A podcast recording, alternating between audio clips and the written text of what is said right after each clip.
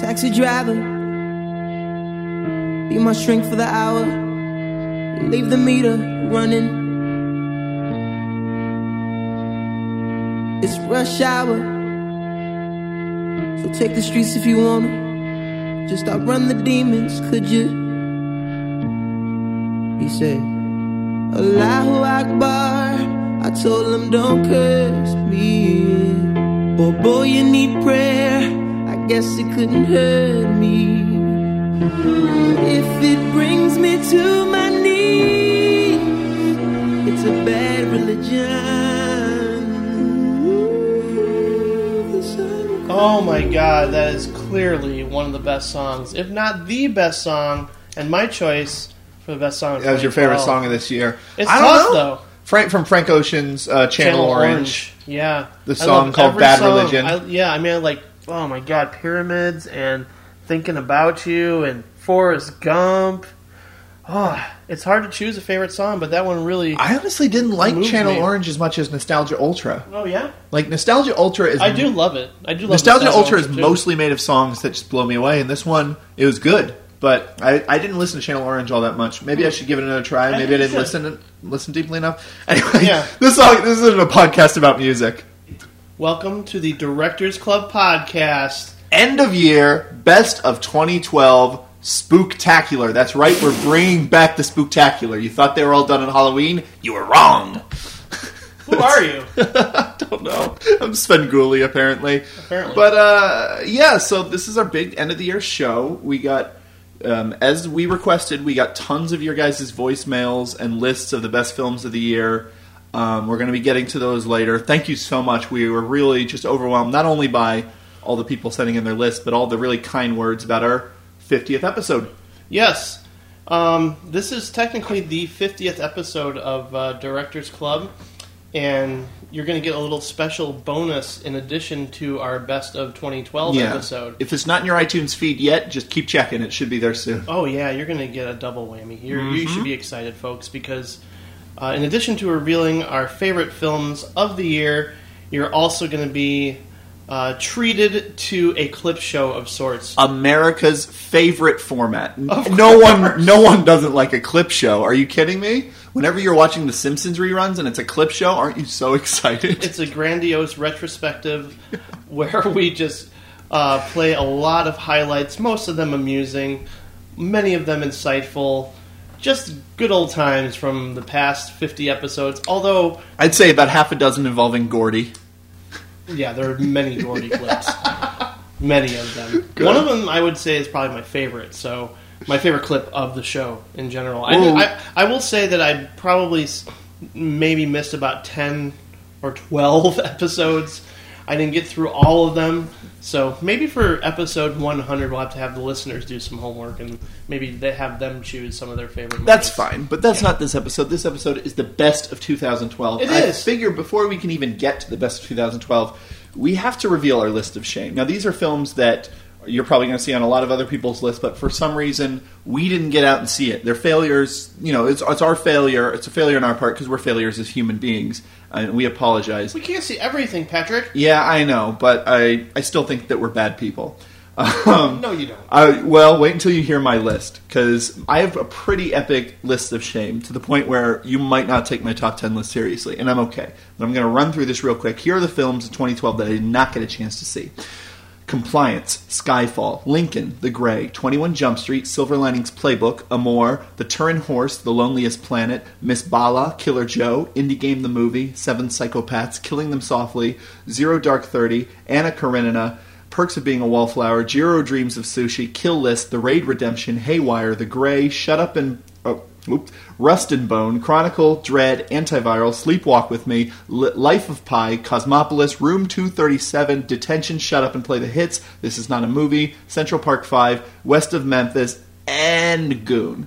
I actually, going back, I listed uh, Killer Joe, and I did get a chance to see that today. I made this list last night. Um, didn't like Patrick, Killer that is Joe. by the way. that, that is quite the list. Yeah. Well, how do I even call Um, myself a film podcaster? Um, no, I mean because uh, uh, this podcast requires us to watch a lot of old films. You know, it, it's it's intensive. That's the right. Preparation.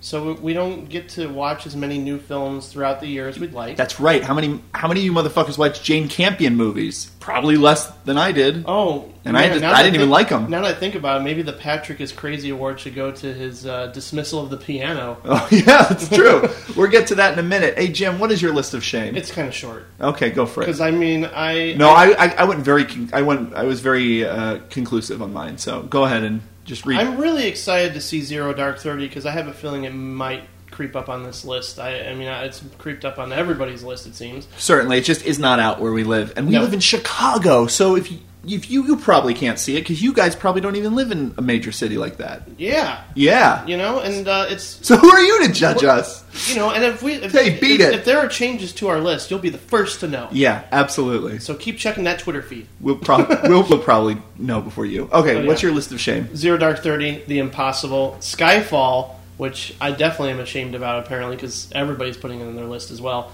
The Turin House, no, that's the horse. Horse. The Turin Horse. Uh, Anna Karenina. Uh, Rust and Bone, Life of Pi, West of Memphis, and uh, I'm kind of curious about Les Miserables. Yeah, It's made some lists. um, absolutely. So those are the films you're not going to see on our list. If you're sitting there waiting, I hope they list Life of Pi. We didn't see it. Sorry. Yeah. Um, I went to Baker Square instead. yeah, got some real pie. Yeah. I uh, I just found the circumference of a circle. Um, but we do have some ancillary awards um, before we even get to our main list. Um, these are awards that we sort of thought of that uh, aren't necessarily awarded to the best films of the year, but are just sort of about the film year in general. For example, uh, it's almost weird that we had that I that I was able to think of this award, but I uh, I have an award for best musical number. Um. This is honestly not a competition most years, but 2012 happened to have a lot of great musical numbers. There was Anne Hathaway in Les Miserables uh, doing an Is amazing job. you say Miserable? I no, that's how I say it. Oh, okay. I uh, I say Les Miserables and then I go blah blah blah blah like I'm Dracula. Mm. Uh, there's like that weird folk music scene from The Master. You know, like where Oh. one moment they have clothes and the next moment they Yeah. don't. There's um, and the movie This Must Be the Place with Sean Penn as uh, Robert Smith kind of stand-in. Um, there was an amazing performance of the song "This Must Be the Place" by David Byrne that just blew me away. Um, but none of those got my award. My actual award goes to the accordion scene from Holy Motors. I would agree wholeheartedly. If you haven't seen Holy Motors, you can go ahead and go on YouTube and watch this scene. Mm-hmm.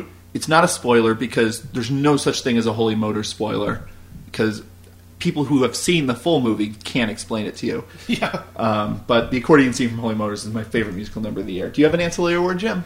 Um, well, I agree with that for sure, and I would say that the uh, best use of a pop song in my mind, and this was kind of a given.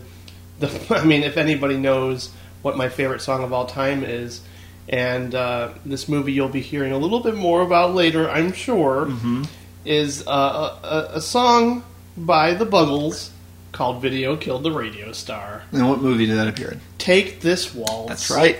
That was actually a very good scene. I'm not I'm not nearly as hot on Take This Waltz as you are, but uh, I really did enjoy that scene quite a bit. Yes, I just I just feel like that that that that scene really sums up what the movie is about and really plays into the tension between the characters so well. And that song just like I hear it now and I think of that scene and I get a little melancholy. Like that song really is so upbeat and, and wonderful and I, I've always considered it a song that cheers me up and makes me feel good. But um, now, I, I, when I think of that scene, I actually get a, a, like a little sad. Which is a good indication for a pop song used well in a movie. The Yeah. same way that no one listens to "Stuck in the Middle with You" and thinks about anything other than the res- scene in Reservoir Dogs. Definitely. Um, I actually have an award. Uh, I hope I can make this a yearly award because uh, I. This award is the Ti West Consistency Award for most consistence, which I Oh, don't know shit. if consistence is award, and that would be to Ti West. One of our classic. Yeah, like Lou, like Club Lou debates. Gehrig, like Lou Gehrig, who gets his who gets a disease named after him. Ti West is the most consistent filmmaker of our generation. okay, he's going to make a movie that's a throwback to the '80s, and it's going to be ponderous bullshit in which nothing happens until the end, and even what happens at the end isn't worth it. He's going to make a movie that's set in the '90s for no reason, um, called The Innkeepers, and it's going to be just bullshit where nothing happens till the very end, and what happens doesn't really pay off. Um, stuff happens. Not really. There's, it's there's some ghosts popping up and weird sounds. And okay. Yeah. Again, in the last fifteen minutes, um, no, no, they, they pop up in the middle of the. they don't pop. she's she's like you know uh, taking her headphones and microphone and going walking around the halls and stuff and you know I thought it was a little creepy. It was really bad. Um, but here's what really hammers home the fact that Ti West is determined to make the same goddamn movie yearly, apparently. On VHS, he did a short film. Um, one VHS, the horror anthology uh, film. It's all found footage uh, stories. Which I did not see. Yeah, that's it's not a good movie. He did a short film in which he tried to do a slow burn. Like this, nothing else could hammer home the fact that Ti West doesn't know it's slow burn. It's the idea that he thinks he can do one in eight minutes. So he did a short film in which nothing happens till the very end, and the end is not a good payoff. So Ti West, you are the winner of the Ti West Consistency Award for most consistence. Jim? Wow. Yeah. I don't know if I'll ever get over your uh, hatred of Ti West. Well, but that's okay. It's a great big world. We'll probably cover him one day. We will. We will. Um, I will say, excuse me. I will say that first of all. I'm drinking beer. Um, that I really, really was pleasantly surprised, especially upon a rewatch, because sometimes you know some movies really, you know, you, you think twice about them after you see them a second time, and you either they, they, they go down in your mind or they go up in your mind. And I will say that I, I you know, seeing it in, in, in not a very crowded theater, the movie Wanderlust. Um, you know, because it's a comedy, and you Uh-huh. want to see it with a crowded theater, and it wasn't crowded at all. Paul Rudd, Paul Rudd's movies don't do very well at the box office in general. Yeah. maybe Role Models did pretty well, but um, I've been kind of a huge supporter of David Wain's work in the past, um, going all the way back to Wet Hot American Summer. Absolutely. Probably And- your favorite comedy. I would say that the hardest maybe I've laughed all year, and I don't know if it was a strong year for comedies, but uh, there's a scene in Wanderlust involving Paul Rudd staring into the mirror trying to psych himself up to have sex with another woman um, in this commune because they're all about polyamory and practicing open relationships and stuff. And he gets an opportunity to sleep with an attractive woman um, given permission by uh, Jennifer Aniston, his wife, in the movie, and he just does this improvised bit with him looking in a mirror and doing all these crazy, insane things that you never see Paul Rudd do because he's kind of a straight laced guy, very subtle in his comedic approach. Where he really goes off the deep end and gets vulgar and twisted and insane, and like I've never seen Paul Rudd. I've heard that. I have not insane. seen Wanderlust, but I have heard about this scene. It's so. hilarious, and it's definitely the hardest I've laughed at a movie all year. So is that the award? Hardest you've laughed at a movie all year? yes, that is the award. The hardest I've laughed at a movie all year, and my roommate can attest to that. Like, what were you laughing at so hard in your room? And so I had to give her a copy of Wanderlust. Not a bad, not a bad thing to give someone. No, Um, all right, now, though a lot of people have noted that there's a like one of the key things that sort of shaped this year was sort of images of like revolution and social upheaval and civil unrest. Um, you see that in all sorts of films, but I honestly think the real thing that unifies this year is distracting makeup. Oh, this, yeah. This year was a w- this year was bountiful uh, as far as fou- stress distracting makeup goes. It was a, just a cornucopia of choices that were just really distracting and horrible. Cloud Look, Atlas. you had uh, J- you had jo- Joseph Gordon-Levitt in The Looper. Um, ostensibly trying to look more like Bruce Willis, doesn't look anything like Bruce Willis. just looks like Joseph Gordon-Levitt with shit on his face. You had uh, you may not even remember this. You had Guy Pearce in Prometheus as an old man, Ugh. like for no reason, because Guy Pearce as the young man doesn't show up, but is all this really bad old age makeup, like the end of Six Six Feet Under. Um, the the the lead villain in Sinister, uh, for some reason, his face was done up to look exactly like the guitarist from Slipknot. I don't know who chose that, but all I could think of when he finally showed up was, oh, that guy, it's the guitarist from Slipknot who's uh, chasing Ethan Hawke around. Um, in Men in Black 3, the main villain is played by the one guy from Flight of the Conchords. I don't like Flight of the Conchords, so I don't know one from the other, but it's the one with the glasses. Uh, he has a lot of dumb makeup effects to make him look like Macho Man. Like Oh at no Jermaine point, it- Clement, I think. Yeah. there we go. At no point does he is he asked to do comedy. At no point i it, is he really act at all. But instead of casting a giant man to be this villain, they just cast a little guy and they put weird makeup effects on him that was really gross. You had Sean Penn in This Must Be the Place, um, which is a movie I actually kind of liked, um, despite it not being on my top ten list this year. But it, one of the biggest hurdles of that film is trying to get over Sean Penn. So, like all all of these were just horrible choices in makeup. They're just super distracting, but nothing could top Cloud Atlas, as you mentioned, Jim. Oh my god. Cloud Atlas uh, is a movie I really loved. I really, really loved. But man, just every time I saw Hugo, Hugo Weaving as that Nurse Ratched kind of character, or anytime I tried, they like tried to give an epidermal fold to like a white person, like trying to make him look Asian Oh, that was in the corner of the eye, like no, like they just looked like alien people. Hugo Weaving. Hugo Weaving as an Asian too was bad. Well, yeah. Oh no, all the makeup's really bad. Um, anytime the I think Morgan Spurlock had a TV show on FX where like white people turn in like did makeup and then they look like black people and then black people did makeup and they look like white people and they like live their lives and they're like oh it's so different. hmm Like that was what like and, and the funny thing about the show was it they were not convincing at all. Um, and that's what this was. Like it was like watching that dumb Morgan Spurlock FX show where you were just like, okay, so this person just showed up randomly and they're I know they're black because they look like they look ashy. They look like they look like Dave Chappelle whenever he did a white character on his Yeah. show. I don't know why they're doing that. I mean, I know why. Obviously, there's a reason, and I think uh, it's a fine reason. I mean, it's fine as any. It's probably the best reason uh, as far as any of these makeup effects go, but it's also the most distracting. So, most distracting makeup in a in a very competitive year goes to Hugo Weaving as that Nurse Ratched type character in Cloud Atlas. Yeah, I will agree with that. It was distracting to say the least. I mean, I, I sort of give it a pass though because I mean at least it was in the more uh, comedic of all the stories within Cloud Atlas. You know, But it like it just looked like SNL to me. Like it was Yeah. so bad that it was. well, Tom Hanks is that in that one. Well, I mean the same story, I guess, when he first plays the guy who, uh, um, the author. that was just that was just silly beard.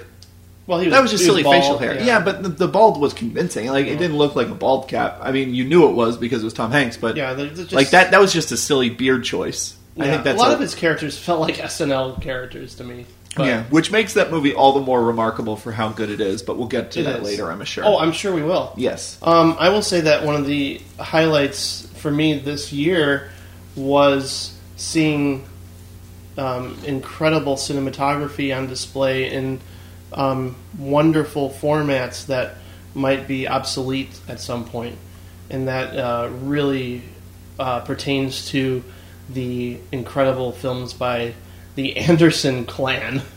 Uh, Paul Thomas Anderson's The Master, which we got to experience in beautiful, gorgeous 70 millimeter, yeah. the music box, and uh, seeing Moonrise Kingdom at the Landmark Century uh, was just like. I, I mean, I, I, I just relished the Moonrise Kingdom being shot in 16 millimeter. 16 millimeter. Yeah, I mean, I just I just relished that look, the grainy look of that, more than anything you know I watch digitally projected. Yeah, and I, I, that is something you, I think a lot of people may not know is that like a lot of films you will see in theaters they're mostly digital projected. Like you have to ask Yeah. and make sure. Um, a lot of people probably saw Moonrise Kingdom um, digitally projected, and I saw both. I saw the I saw it projected as a film print, and I saw it digitally projected. The film print is like drastically different. Um, so you know, I obviously a lot of people they don't live in a place where they get a lot of options, um, Sure. and you know, obviously I'd rather err on the side of seeing a movie as a digital projection as opposed to not seeing it at all if it's good. But um, if you if you have a chance, really try to catch films down being shown in their original like 35 millimeter. I know Django Unchained in very few places is 35 millimeter. Yeah. Unfortunately, I could tell I saw a digital projection. Right. That's what that I mean. film. That's and you know thinking back to earlier in the year and just and, like just being completely in awe of watching those films in particular because they're so incredibly shot. Yeah. But just being reminded of oh yeah, I really just want to.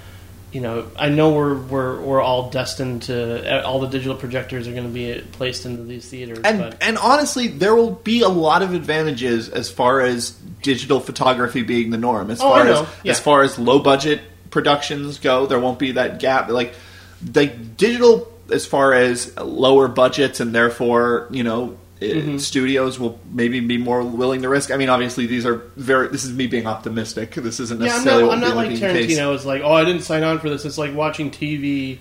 You know, It's not that bad, but if Yeah.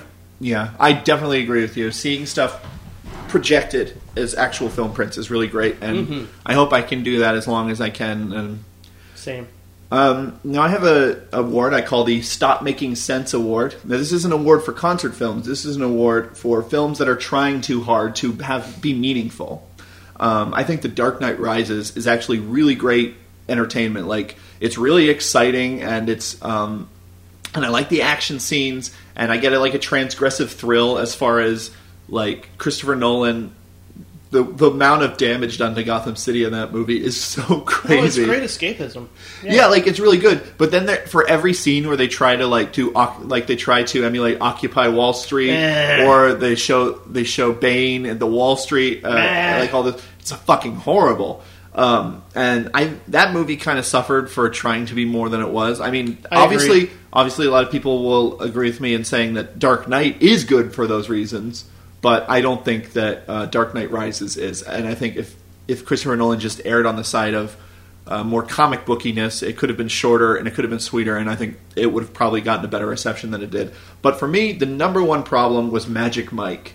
Magic Mike is a film that every time it's just oh here are a bunch of charming actors being charming and here's this is fun like it's great it's wonderful but it is really bad at being a movie about the economy it's really like d- um, like it doesn't do enough to actually be interesting um, it, it doesn't and then there's the sort of rise and fall story that is the exact same story as you have in any movie about like a you know a star is born or something like that like oh they're too big for their britches now um, like that was the worst like the drug addiction stuff um, with Yeah. with uh, Alex work for me. Pettyfer and like Yeah. that was all horrible and if It's a movie Magic Mike was just fine. if Like, Magic Mike was just a light comedy about Mm-hmm. a uh, about a male strip club, that would be one thing. But I think it. I think Soderbergh tried to say something.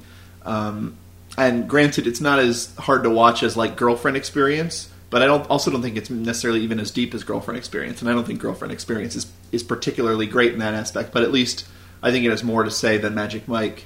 Yeah, I think it's interesting how he tries to ascribe those, you know, um, sort of the, the social commentary into these into these movies. But I don't know if it's entirely successful when it feels Cer- mu- when it feels muddled. Certainly, yeah, certainly in Magic Mike. I mean, Yeah. just beyond the fact that everything is piss yellow and looks stupid and horrible, uh, with the, I guess that's the red camera. I think Haywire was the much better Soderbergh movie. Yeah, I didn't get a chance to see that, but I, I regret, I regret it because I did see Magic Mike and I wasn't so impressed. Also, no dicks in this movie. What the fuck is that? You're you're You want to see some dicks? you're Patrick? selling you're selling a movie on male nudity. There's no there was just asses like Uh. ass and thongs. That's come on, come on. Man. You know, you know how many bushes we saw this year, and we didn't see any. You know, we didn't see any dicks in Magic Mike. I'm just saying. Just That's saying. true. That's All right, true. Jim. What's your next ancillary award? I don't know. You mentioned some dicks, and uh, gotta say, one of the sexiest moments of the year. I know you didn't get that far into Cosmopolis, but Robert Pattinson getting a prostate exam in a limo. Ooh. Oh shit! Yeah. One, one thing I think about when I think about David Cronenberg, I think sexy. Yeah, well, his I mean- movies are always very sexy. The thing about uh, him getting a prostate exam is that you actually hear the Vaseline, the fingers going in the butt. Mm-hmm. You have and- my attention. Oh my god, Yeah. the movie was not so good, but um, no pun intended with saying but. And I will say that my actual answer to this question might For this be award, sexiest shot. Yeah, well, the sexiest moment of the year probably goes to a very uh, like a film that I wanted to love so much more, and I even had a really intense emotional response to it. It's one of those movies where I'm like, yeah, it, it- based on my like uh, personal feelings about the subject matter, it would probably be much higher on my list. But as a movie, it does it's kind of ordinary, and I felt really conventional. Um, the sessions with John Hawkes and, and Helen Hunt, once they um, sort of uh, reach a particular moment where they achieve simultaneous orgasm together, it's not only really sexy but really beautiful because this is a man who's struggled his whole life and he's never had any intimacy whatsoever. And to be able to finally, I mean, I guess if you want to say spoiler alert, but uh, you know it's gonna, you know where the movie's headed towards. It's not gonna, Yeah. it's not gonna be a complete downer, and I think that the the story of a sex surrogate played very simp- you know with a lot of empathy and kind of just you, you, it's very fully realized in a lot of dimension with Helen Hunt's character. The only thing I gotta say is that the movie itself is just not that extraordinary. But I will say the the scenes with them together are really really special and them experiencing intimacy together is not only just like really um, sexy, but just kind of like, oh, you just you really you really feel for John Hawkes' character because he's not playing he's not playing the sympathy angle as you know someone with um, that particular affliction. Yeah. he's he's actually like got an optimistic viewpoint. He's very lovable, likable, and you want him to succeed, and he does, and it's a beautiful moment in, in a rather okay movie. Uh-huh. But I, I will say that once that does happen, I, I sort of teared up. It's really great. That's great, and that's what all good, sexy things should do. Is they should make you cry afterwards. Of course. Yeah. Um, now I have a controversy award. This is for the film that garnered the most controversy. There's a lot of controversy this year. In fact, as um, as regards to some of the bigger films of the year, a lot of people took Argo to task for some of the liberties it took with the facts of the real events um, that it was based on. Um, a lot of people fought over what the master, the meaning of the master was, or if there was a meaning at all. Um, that was a very sort of controversial film in that way. A lot of people aren't happy with the impossible and the fact that they changed the. Um, like, I believe. I, I mean, I know it wasn't um, the Thai ethnicity in particular, not being not covering that at all within that country, but I think the actual family that was depicted in the movie, they might have been Mexicans, I want to say, that actually vacationed that the movie is based on, Uh-huh. but they changed it to white people, so a lot of people are upset about that. Right, more whitewashing. Yeah. I mean, uh, a lot of people had a lot of questions about Tarantino and how he approached Django and the use of the N word in that film. And Mm-hmm. um, is it a film a white person could make? A lot of people have been arguing about um, Zero Dark Thirty and its depiction of torture and what that means, and if it's if it's condoning torture or not. Um, but I think the most controversy that had, that had any movie garnered this year, as far as um, film people on the internet, it was Peter Jackson um, shooting a movie at 48 frames per second. Yeah, which I've People- not experienced, but People were gnashing their teeth. People were ripping their clothes like uh, like Hasidic Jews who just heard the w- name of the Lord. And Ebert Um, was saying it was the wave of the future. people were people were killing themselves. Uh, people were asking scientists to prove that it wasn't good, like as if as if that was a science thing, as if like you could do an equation and then go, oh, that means 48 frames per second isn't good. I thought it was actually kind of interesting. I saw The Hobbit in 48 frames per second, and it was super distracting as hell, and I, it looked cheap, and all of those things that its detractor said, but also the special effects were incredible, um, and they really looked like part of the shot, and the 3D was much better. There were parts of it where I was trying to figure out the camera moves, like how they, like at one point I was watching the camera move under the, a troll's legs, and I was like, how do they do that? And then I realized, oh, that's right, he isn't there, like it's CGI. Yeah. And I haven't thought about that. Like I haven't thought like that in, as far as CGI in a movie goes since like I saw Jurassic Park when I was little. Like I think that was the last time I really believed. I didn't. I never thought for a sec. You know. Um, uh, so I honestly think 48 frames per second, despite all the people who are ripping their hair out because it's the death of cinema, blah blah blah. I have no hair because of it. Yeah, exactly. That's why Jim's bald, people. Yeah. Um, you know, it's uh, it's actually sort of interesting, and I can see it being utilized sort of well, and I can even see getting used to it. So uh, the controversy award goes to uh, Peter Jackson, which ironically it goes to him in a year that he made the safest choice as a filmmaker he possibly could have made, which is another trilogy in Middle Earth. Yeah. Jim, what's your final ancillary award? I don't know if I have um, one that I think we can get to our uh, the rest of our big, you know, sort of like our more Oscar-y kind of categories. Oh, you mean best actors? Yeah, yeah. If you want to get to those, or do you want to wait till after our list? To I'll to absolutely get to them. Yeah. Okay. I'm Um, for it. I my best actor was Joaquin Phoenix Whoa! in The Master. ding, ding, ding. Yeah, Same here. absolutely. There's one reason to see that movie. Oh, Yeah. there's many reasons to see that movie. Uh, there's a couple, but he's definitely the biggest one. uh, yeah, for sure. Blew me away Yeah. with that performance. Oh, there's dogs who agree. Right, the, the the the angry guard dog next door who protects the pawn shop I live next door to Ah. uh, agrees. Joaquin Phoenix for the Master, performance of the year. Uh, best actress, it's tough. I mean, I'm assuming she's up for best actress, not best supporting actress. And although, again, I know that Jessica Jessica Chastain has been getting a lot of recognition, but like we said, we haven't seen Zero Dark Thirty.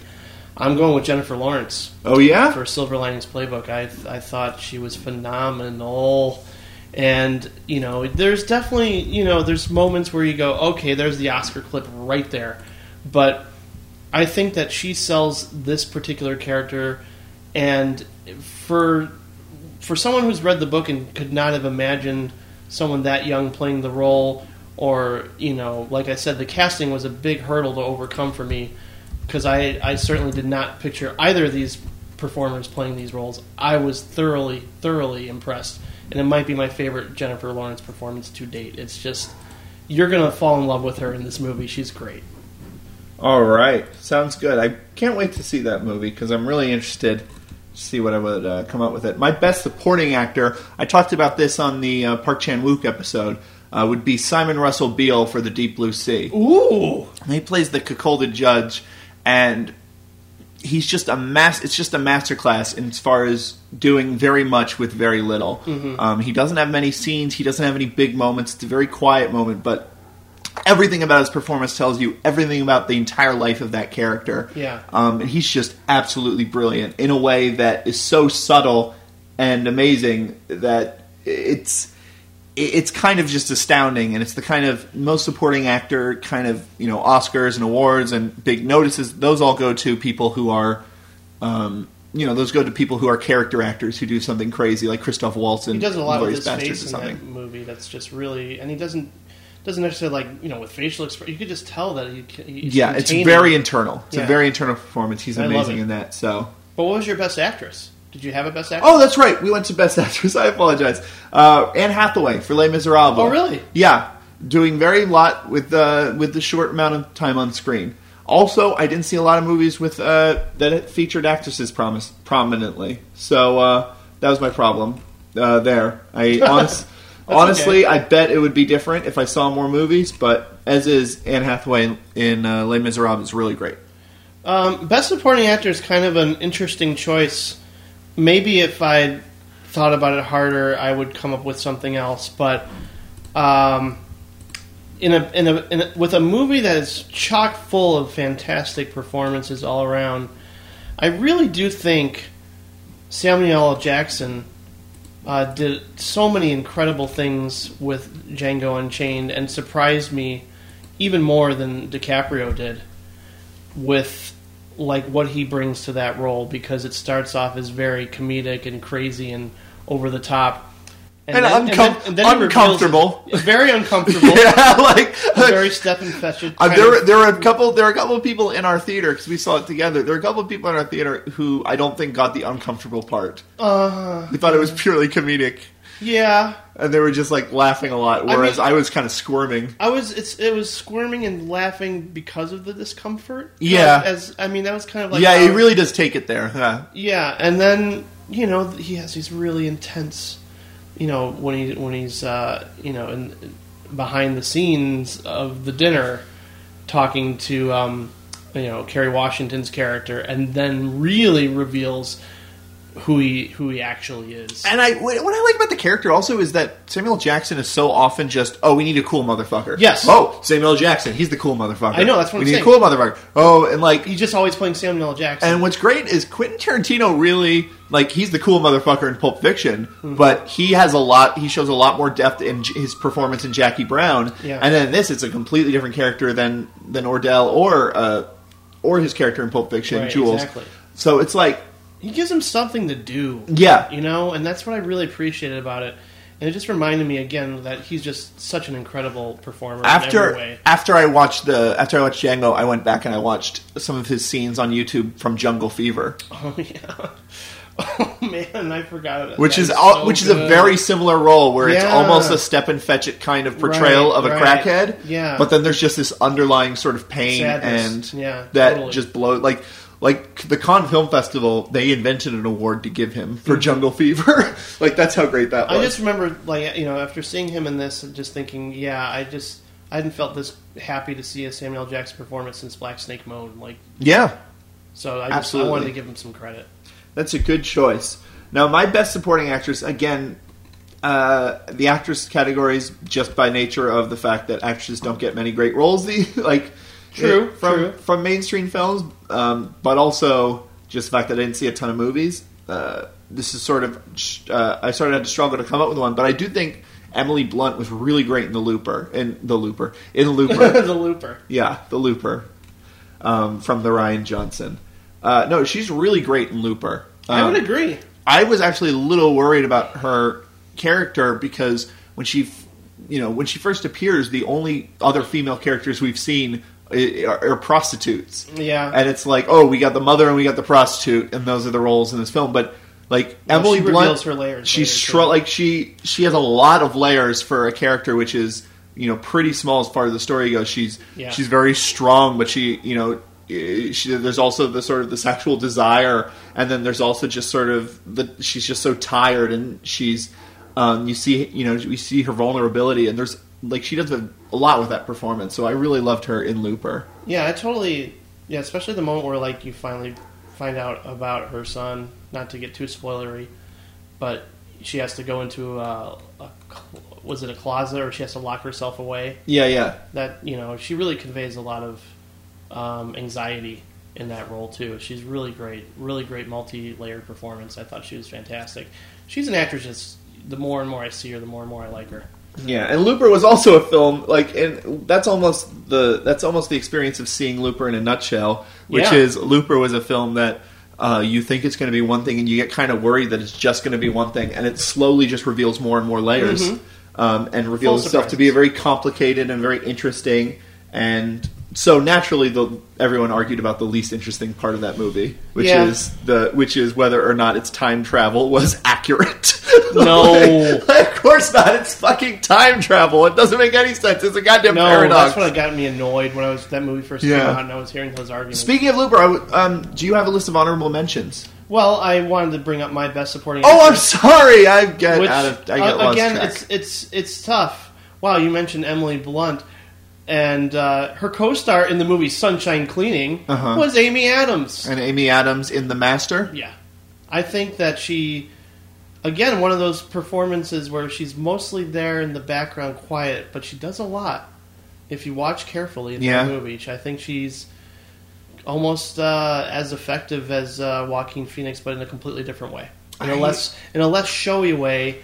I've heard that from a couple of people, and I didn't. I didn't see it. Um, I mean, obviously, I only saw the film the one time, and it's a film that will probably greatly benefit um, Yeah. from seeing multiple times. But I, I think it's more of just like a a lot of the things she does again internally or with her face or like the looks she's giving Joaquin Phoenix in certain moments. And obviously we you know, we know the moment uh, with her and Philip Seymour Hoffman in the Right. bathroom and I think she really brings a lot to that role where um She does have kind of. She does have a. Um, despite the fact that she's kind of a very tiny waif, a very Yeah. very cute. Like she has a very. Uh, she has a strong intensity in she this does. film. That's a that's a good way to put it, definitely. Um so the honorable mentions you want to Yeah, mention? sorry, I skipped ahead there. Um, speaking of Looper, um, Looper is on mine as well as uh, Les Miserables, uh, The Hunger Games, which I think I think people don't give Yeah, enough like credit. I think The Hunger Games for the first forty minutes up until the actual Hunger Games start, I think is dynamite. I think that's really great.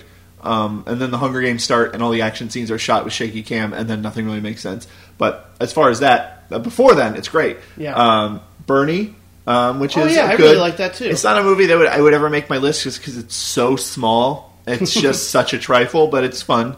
Um, Dark Knight Rises, which, uh, like I mentioned earlier, I think is really entertaining and fun, um, despite the fact that it's really, really fucking dumb.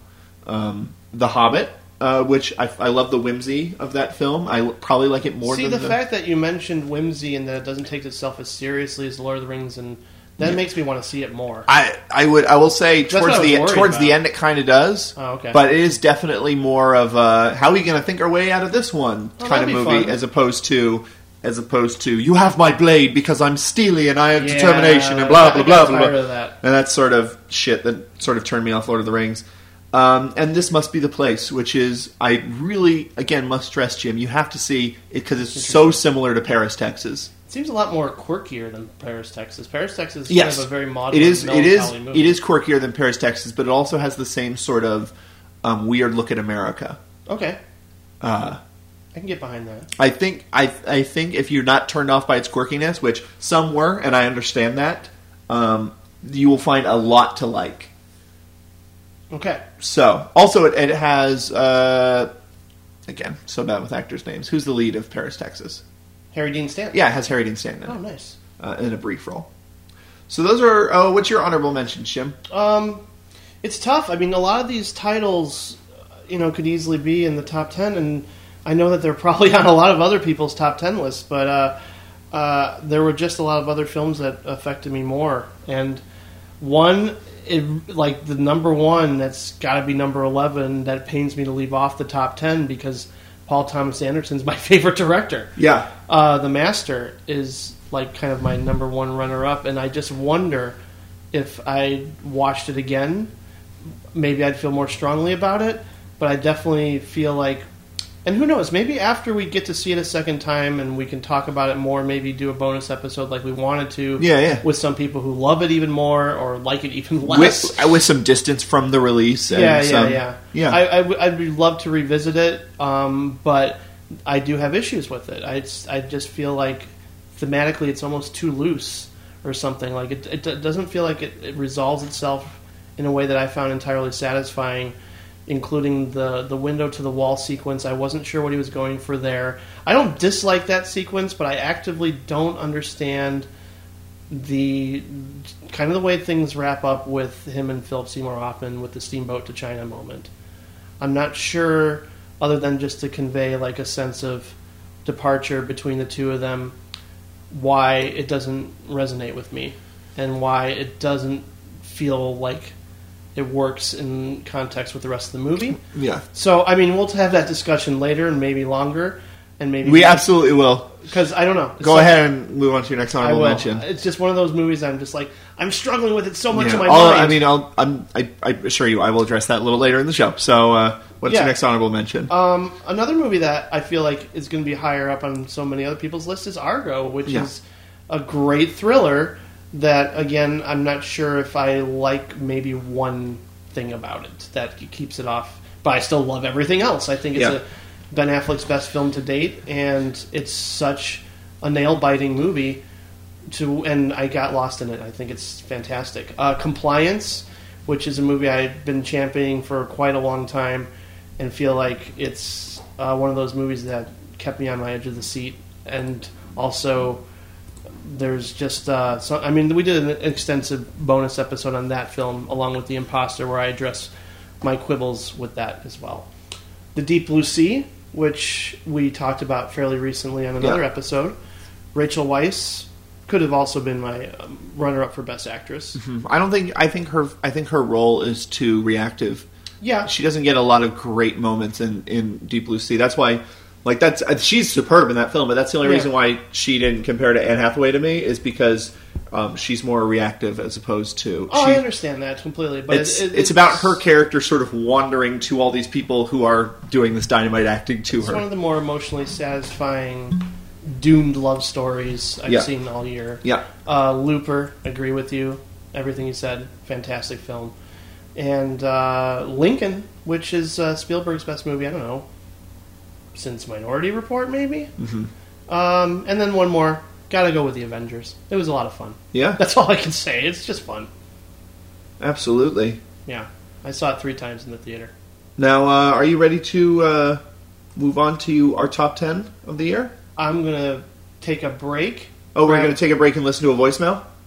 Yeah, I was thinking we should definitely listen to a voicemail, but I also want to get another beer and pee. Hello, James. Hello, Patrick Son. This is Andrew James from the Row 3 Cinecast, and I was just calling in to say congratulations on 50 episodes. I can't believe you guys have are, are already at that point. Uh, it's fantastic. So here's to another another year or 12 uh, of the Directors Club podcast. It's always on the top of my um, subscriber list on my on my feed for podcasts, and I always am excited when there's a new one popping up. So thanks for letting me listen, and again, congratulations on 50 episodes.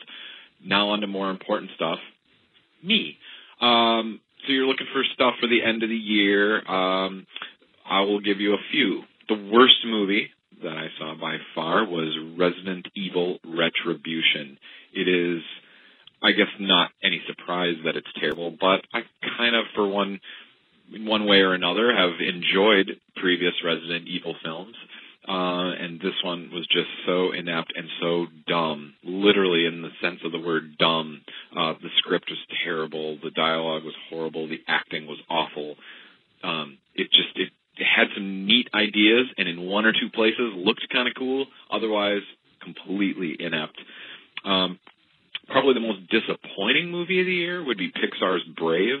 Um, it's the first Pixar movie I think I actually don't really like. Um, I was excited for it, uh, but pretty much it's really cliche and frankly pretty boring. Um, it's predictable. Yeah, her hair looks nice, but um, for the most part, I just found it it really grating. Particularly the music. I had to like listen to Spotify for six months uh, just to get that awful, awful uh, soundtrack from Brave out of my head. So Pixar, for the first time ever, kind of shit the bed, and uh, I didn't enjoy that one. The biggest surprise probably of the year would be 21 Jump Street. Um, it was surprisingly very funny, and even more surprisingly, kind of smart.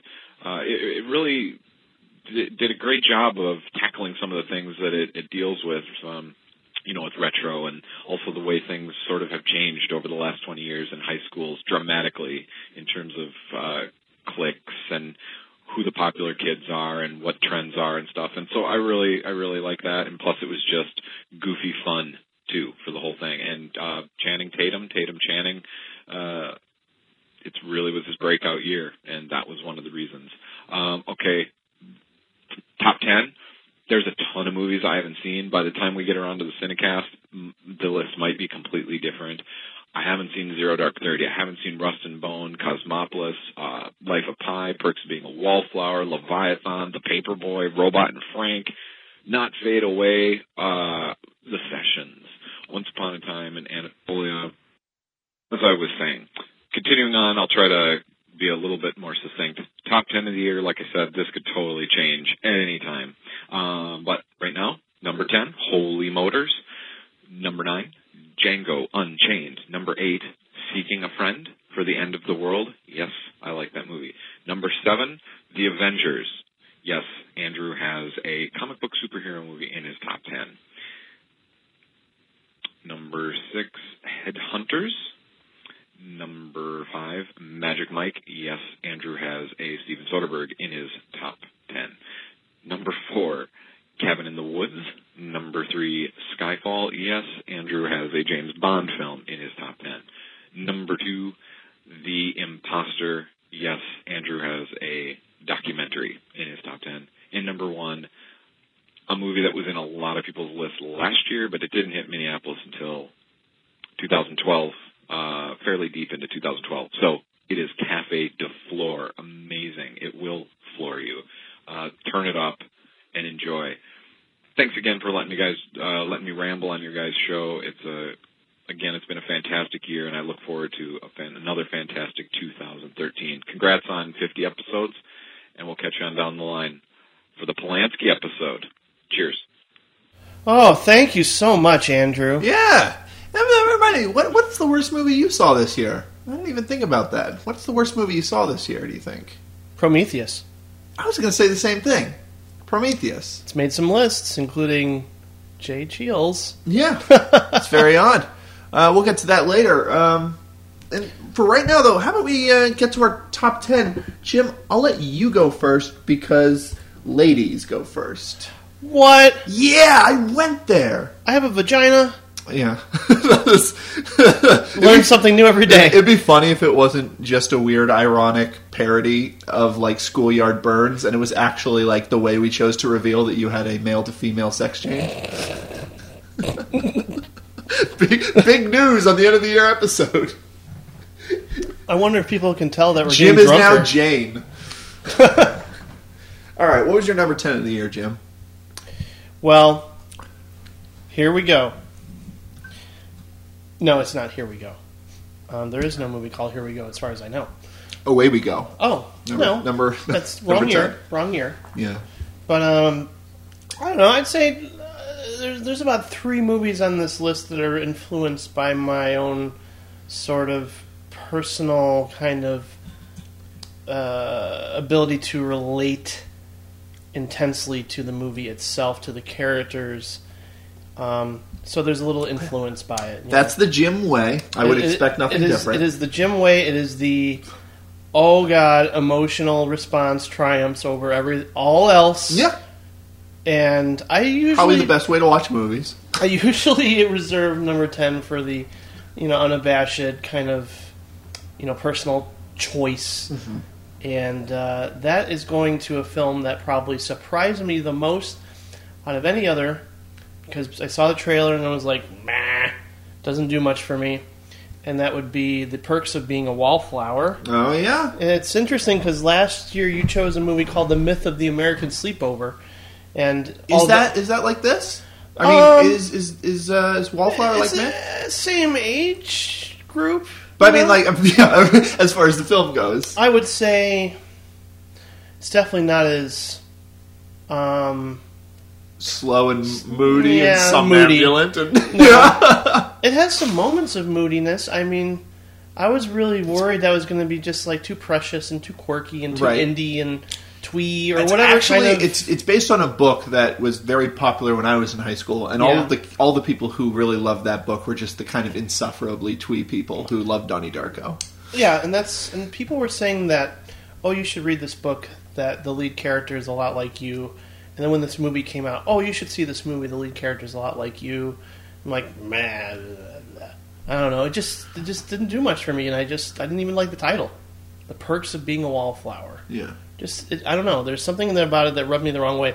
But And what then- rubbed you the right way about this movie? um, first of all, it is probably the best portrayal of introversion that I've ever seen, and it doesn't turn in, it doesn't turn the characters at all into caricatures. It put, it's very respectful. It is probably the best John Hughes movie that has ever been made.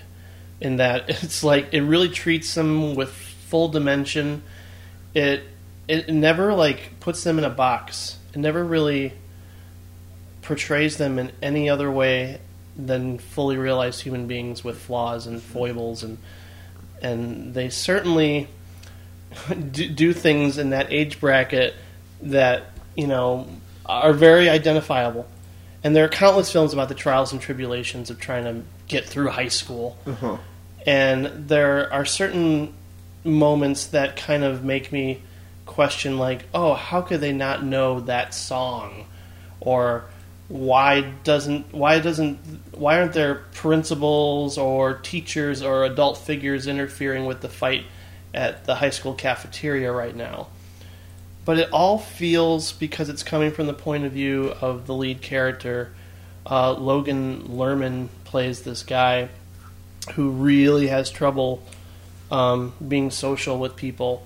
And then he just meets two socially awkward people too who you know eventually just they just create a nice uh, circle of friends. And it was pretty much my high school experience almost to a T portrayed on screen Uh-huh. exactly because you know I made like two or three friends really close friends that I saw on a regular basis in high school and they were a lot like these people and we would hang out in the basement and just have these kinds of conversations together.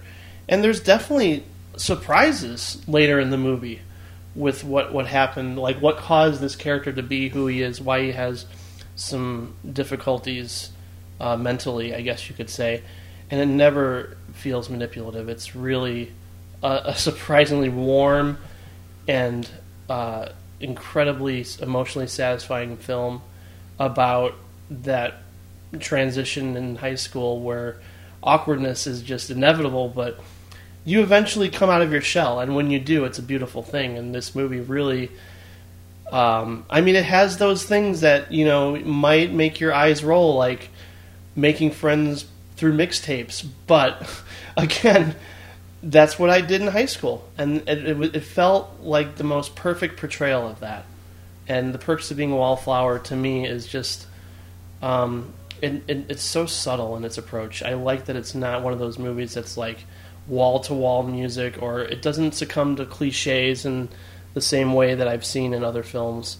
Um, so and and the and the guy from We Need to Talk About Kevin, who I hated so much in that movie, The Kevin, the, yeah, yeah, he's so good in this. He's Yeah. so great. maybe it's because he.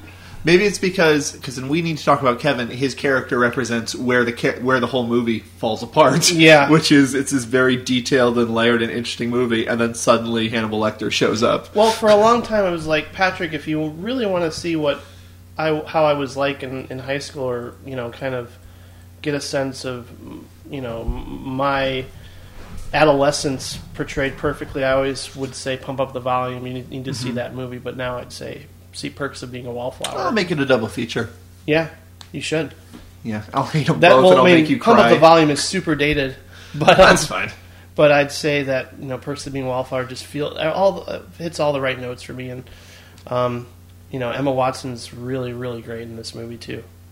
So I don't know, it's just it's one of those movies that hit home for me in every way. Yeah, awesome. great. I've only heard good things about it, um, and it's nice when there are teenager teenage movies that aren't just bullshit. Yeah. because there aren't a lot, um, just in general. Like you know, in the world, in the history, there haven't been a lot of movies about high school that aren't bullshit. Yeah, and I can't tell you like you know just the, the one sort of kind of moment or subplot, I guess you could say, where he, you know, he can't be with the girl that he really wants to be with, so he decides to have you know take this other girl who was attracted to him and make him make her his girlfriend. I'm like, oh my god, did I do that in high school? And you know, it's like one of those things where I'm like, well, this girl is attracted to me. I guess I'll just be with her because I can't be with this other girl Uh-huh. that's just one of those high school moments and oh man the first the first makeout scene like just everything was like exactly how it was for me Yeah, um, i mean there's, there's definitely like a revelation towards the end of the movie that's not applicable to me but i still went with it and still uh, empathized is that when he turns into a werewolf? yes Have I heard a good writing about this movie? Yeah, he turns into a werewolf at the end, right? Mm-hmm. The perks of being like a lycanthrope. um, my number 10 is a movie that we discussed earlier um, as far as honorable mentions go uh, on your list of honorable mentions. Uh, it did make it into my number 10, and that is The Master. oh cool Um, it's a movie that before I saw it, I would have immediately assumed it would have been at least my number one, or my or competing strongly for my number one, um, because just that trailer is so great, and that trailer does what I think this movie tries to do, which is I think the the trailer really does. Um, give you just enough information to send your mind racing and trying to figure out what's going on and and just sends you in a diff- million different directions. It's very evocative um, and very powerful. And I don't think this movie completely succeeds in being that in total. I it's, I did get you know very strong fatigue towards the end. And I even wrote a review, as uh, our previous guest Brian Tallarico brought up. I brought, wrote a 4.5 out of 5 star review of this. a very film. good review yes It was a review that I wrote assuming that this movie would grow for me. And it actually hasn't been a film that has grown for me. It's a film that actually kind of shrunk in in memory, but it's still a film that i wonder if you need if you'd seen it a second time though what, what yeah, yeah, no, absolutely. Like we like we discussed, a second time, a second viewing may be essential. But even so, Joaquin Phoenix's performance is so amazing, and there are a ton of scenes that, if you just take them on their own, are just really amazing. The scene mm-hmm. in which Joaquin Phoenix is harassing the man that he's taking a photograph of in the department store. Oh my God. Like all of the all of the stuff early on with him, you know, drinking, uh, like working as like a migrant worker and drink and making that weird concoction and someone getting poisoned. Yeah. Like this Him movie, running. to an extent, does do does make you really think, um, and it really tries and it really does a lot of interesting things. And I don't want to take that away from it, Mm-hmm. just because I don't think in the end it amounts to even as much as. I mean, if if, if people listening remember our Paul Thomas Anderson episode, I was even skeptical that There Will Be Blood is really about anything in particular, and I think that There Will Be Blood feels more cohesive than this. But the raw materials of the Master are incredible. It is a fucking gorgeous film. Yes, it is. It's really incredible. The score is just in- amazing. Um, it's the, it's the it's like it's it's the kind of score that if you just drove around listening to it, you'd eventually begin to feel like Joaquin Phoenix, just because it's just it's so maddening and crazy. Um, Try listening to that while at work. And Yeah. that's what I was doing. I was Oh, like, really? Ugh. I think I'm becoming crazy. You start looking at people all weird and like attacking them. Uh, Philip Seymour Hoffman's really good. As you brought up, Amy Adams is really good. Mm-hmm. Like, there's a lot of good performances. Um, there's a lot about this movie I really do love, even if uh, I think this is a lot of people's like favorite film of the year. A lot of people really, you know, are uh, head over heels about it. I'm not. It's still a film that I really enjoyed. The Um, first processing scene is one of my favorite moments of 2012. yeah, I will. Yeah, the pros- first processing scene is incredible. Um, It actually, like, when I think about it more in my mind, I love it. That particular moment. Mm-hmm. And him, you know, like having that flashback to that relationship he had with the girl is really powerful to me, at least in my memory when I think you mean his it. aunt? Well, not his aunt. no, it's when he was before he got shipped off and everything. Oh right. I, that that was one of the weakest parts for me. I really hated the relationship with the girl. I didn't know what it was adding up to. It didn't seem to be anything to me. Um, but like stuff like the pre the musical number I previously mentioned, where it like where in a nutshell, it, it sort of it is a it's sort of the film in a nutshell where you don't know exactly. Not only do you not know the context of the scene, at certain points, less and less people seem like they're wearing clothes, and you can't remember if that's like if there are actually less people wearing clothes in this shot, or if you just didn't notice them before, Yeah. and it just slowly slips into this very weird bacchanal and to and uh, the way that he's able to play with your mind and scenes like that, like individual scenes, I can list that I love, um, even if it didn't work together to me. I will say this is the kind of film that of a lot of those films that I mentioned earlier on my list of shame, I I imagine it would have been relegated to my honorable mentions. Um, it's not a film I'm passionate about. It's not a film that I passionately defend. Um, I wish I was. well, I wish I was passionate about all films because that would mean that all films are great and that would be amazing. But you know, but it is a it is a really good film and it's a real film I really enjoyed watching. Um, and I you know I don't think you should deny how you first reacted to a film, even if later on you think back on it and you go, oh, I guess that really didn't make much sense. So uh, yeah, The Master's my number ten. Philip Seymour Hoffman should come on screen more often. Yeah, yeah, yeah. Happiness, The Master. It's, Yeah. it only good things. He didn't come on screen in Pirate Radio, and look what happened to that movie. He should. oh man. Um, my number nine is a movie that might have just been in my runners up hadn't I just watched it uh, New Year's Eve and loved it even more the second time. And I think it's a film that you watch it a second time, you grow to appreciate it more because you find um, more not necessarily beneath the surface, but you you grow to appreciate its thesis, but you also grow to appreciate just the in jokes, and that would be uh, uh, Joss Whedon and Drew Goddard's collaboration, The Cabin in the Woods. Aha! That's a very good movie. I love it. Yeah. I love it to death. And you know, it's. I know the first time I saw it, I was like, man, the ending's kind of lame.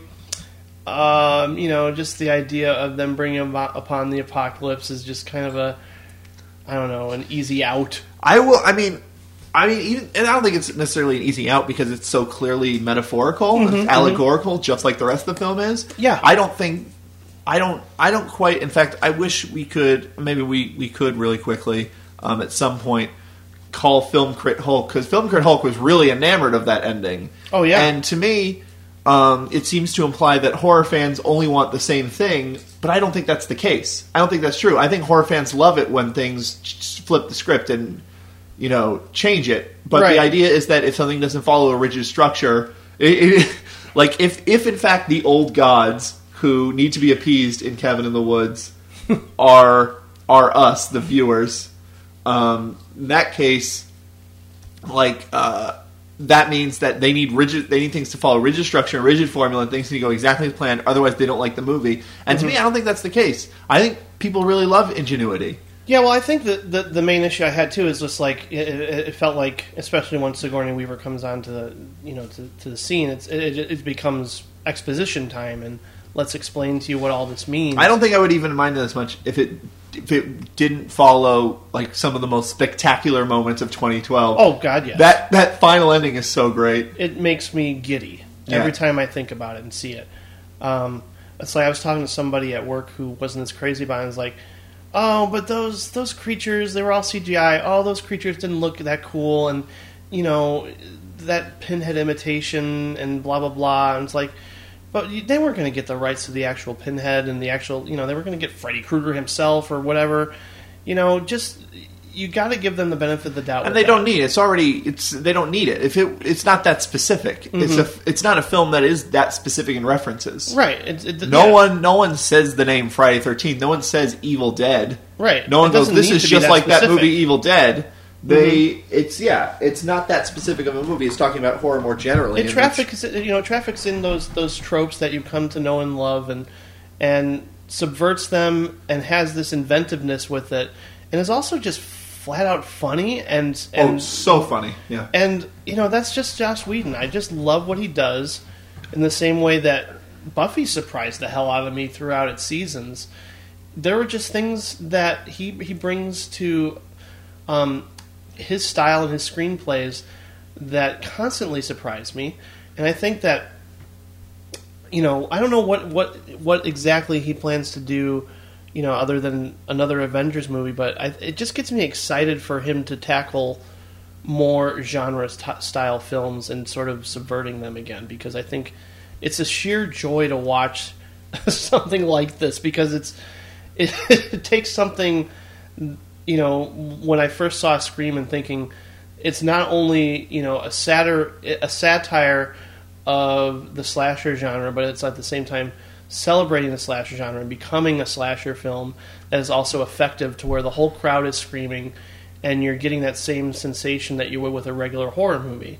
And I think that's really kind of a tricky thing to pull off.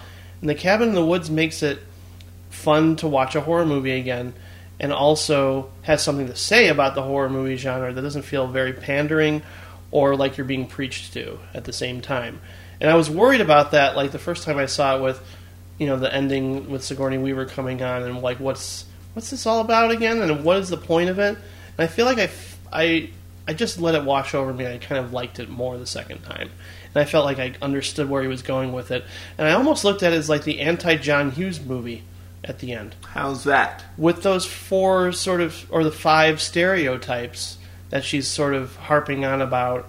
I mean, those are also brought upon obviously with horror movies. Yeah, in I don't, I, I don't think at all. It's I don't. I think it's definitely in the context of a slasher movie, slasher Yeah, movie it- archetypes as opposed to John Hughes archetypes. I know, but I think it's just kind of funny in, in hindsight with you know how you brought up you know the Breakfast Club is like oh all these guys are just stereotypes and John Hughes wrote them as stereotypes and you said a better ending for the Breakfast Club would be as if they all just killed John Hughes at the end of the movie for Right, stereotypes. Yeah, because Breakfast Club is a movie about stereotypes, complaining their stereotypes, and instead of instead of saying, "Oh, no one understands me," they should be saying, "Hey, why am I a stereotype to begin with? Oh, it's because a shitty screenwriter wrote." Yeah, and I feel like the Cabin in the. Woods is like that's why should we be stereotypes or why should horror movies be you know th- this kind? Well, they're manufactured Yeah. stereotypes. Like as that's that's what's brilliant about that movie. Yeah, I love. Yeah, Cabin Woods is great. so imaginative. Um, my number nine is a movie. Again, a movie that was in your honorable mentions. Um, is Argo. Oh yeah, Um, I like. I think this is probably my favorite Ben Affleck movie because, um, you know, I think a lot of people were complaining about how it wasn't necessarily factual. A lot of people are complaining about necessarily sort of the politics and how it depicts um, CIA. A lot of people were sort of questioning whether it's about filmmaking. I think it's just a thriller. Like that's what I thought. it's just a straight ahead, balls to the wall thriller, and I it's thought it not a little implausible towards the end, but that's okay. no, absolutely. But it I didn't stop me from fucking Sure. like just biting my fist and going, no, no, no, like I, fr- I was freaking out. Mm-hmm. There's a whole 45 minute chunk of that movie where I'm freaking out when I'm watching it, and to me, that's like that makes it one of it's just such an amazing thriller. There's not many thrillers that are that tense and that draw that much tension from things that are so simple.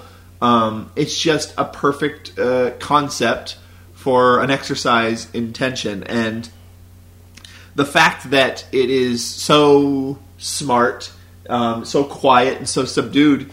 It's it's very odd that it's the kind of film that gets on a lot of that's like people are talking about as far as Oscar contender, and people are talking about as far as prestige because it's just a genre. It's just a thriller. It's not. It's not about politics. It's not about Iran. It doesn't have. It doesn't necessarily resonate now any more than it would if it came out in 1998. Like it's it's not about the Middle East really. I mean that's that's there, but it's only there because there's nothing scarier than being caught by a rioting mob. Like they only exist to Yeah. like it's it doesn't really explore it. I mean, uh, it obviously. It, I think it, but I do think it does its job. And I think a lot of people were saying it depicts Irans as sort of this faceless, Iranians as sort of this faceless mob, um, and that it's sort of racist in that way, where it doesn't depict. But I think it does its job in sort of the opening moments where it sets up that the CIA fucked themselves over by by doing what the CIA does, which Sure. is by overthrowing anyone who doesn't happen to fall in with their plans for how the world should work. And I think that's all the finger pointing you need towards the CIA. That when the CIA then goes and gets them out, it's not like oh what heroes. It's oh finally like it's can they clean up their mess that they made? You know Right. um, so and it's and it's just really well put together in a way that there aren't a lot of movies like this anymore. There aren't movies where uh, just walking through a crowded place is just as thrilling as a, a gunfight or something like that. Oh, I know. That was a really tense moment. Good God. When when she when he's fighting over the photographs and when they're putting and they have the ticking clock of putting the photographs together from all the shredded paper, like And you pretty much know the outcome, but yet it's still fucking. Yeah, tense I didn't hell. even. I mean, I didn't even know the outcome because I never read the article, but I assumed that they Yeah. would be making this movie about a bunch of Americans who try to get out and then get captured and executed. So I assumed the outcome, but um, yeah, like it's amazingly put together. Mm-hmm. Uh, like I think the I think the filmmaking stuff is just sort of fun flavor. I don't think it necessarily adds a whole. Like I don't think it's about filmmaking. I don't think it's trying to make some kind of comparison between espionage and. No, I was worried it was going to come to like wag the doggy. Yeah, yeah, yeah. Me too. Um, But it- it and didn't at I all. think honestly, the ending doesn't help because the ending doesn't make sense in terms of like the rest of the film is just a straight ahead, really well put together thriller. And there's that sort of ending shot where it's just a montage of all the Star Wars action figures. Oh, with the sun. Yeah, where it, I don't know what he's trying to get across in that moment. Like maybe he just fe- figured it wouldn't be good unless he had some kind of irony at the end, but there's no irony there. It's it's sort of like a because it's not the movie isn't about filmmaking, and the movie isn't about Yeah. like Hollywood, and the movie isn't about like other than the most shallow sort of observations as hey you're tricking people and then they're tricking people blah blah blah you know like which is just that's just the that's the baseline for any kind of satire on Yeah, the Hollywood town kind of had a silly ending too. I thought it was just like, eh, that you didn't need that. Yeah, But, yeah. you know. But I but I do think that they do a good job of setting him up as someone that you care about. You don't Mm-hmm. just care about him succeeding for the for the sake of sort of all the Americans left you know behind enemy lines. You care about him too. And I thought it wasn't too like again like like a director casting himself in the lead role or something. It's like I, I didn't. It's one of those things where you can go either way. Where it's like, oh, it's too vain, and you know, No, this is definitely not that. There's no, No, Oscar moments. no, it's he's one of the least He- really showy. It's one of the least showy subtle. possible performances. yeah, Um, he rocks the beard. he doesn't even save the day at the end. Mm-hmm. The uh, the the other guy, Right, right, right, right, right. the guy was like really hesitant about the Yeah. whole thing. Which again, um, which some people are like, oh yeah, it's not as smart as thinks it is because that's a very Hollywood thing to have the guy who's most afraid. But like, no, that's the kind of movie it is from the start. Um, Yeah, I totally got that impression from the whole movie. yeah, that it's just really well put together thriller. I just I, I, I don't know. I, that's the thing too, though, is that I wouldn't elevate it the way a lot of people have. I think this- a lot of people just see Middle East and they think it's Middle East movie. They just Yeah. think, oh, it must be Syriana. It must be. It must be saying something about something. I think the same I thing. just had about- a good time Hurt- watching it. I don't think the Hurt Locker really said anything about the Iraq War any more than it says something about all war. but I think a lot. I think the reason the Hurt Locker won Best Picture was because it was about Iraq, and people are like, "Oh, so it is quote unquote capitalized as saying something," you Yeah. know, like. But that's not this movie. But it doesn't have to be. It's just fantastic on its own. I can't remember the last time I saw a thriller as tense as this. Um, so yeah, Argo's fucking great. I agree. You probably have it in your top ten because Stokely's in it, though. Yeah, yeah, yeah. Clea DuVall is an automatic top ten for me. That's why my number eight um, is going to be American Horror Story season two. but before we should be. before we do get to number eight, uh, how about we listen to another voicemail? I think we should. Why don't we do that? Because that'd be fun. Here's one from Mr. Gabe Powers, who has just been one of our favorite guests and an incredible contributor to the blog over at directorsclubpodcast.com. Hey guys, this is Gabe Powers calling with my list of the top 10 for the year. Because I work writing DVD reviews and watching old, uh, out of print horror movies, I tend not to see a lot of movies in theaters. So this list won't include a lot of favorites like The Raid and 21 Jump Street and The Ambassador and End of Watch and Frankenweenie and Argo and The Cloud Atlas and Wreck-It Ralph and Lincoln and Life of Pi and Rise of Guardians and Zero Dark Thirty and The Master, or Silver Linings Playbook.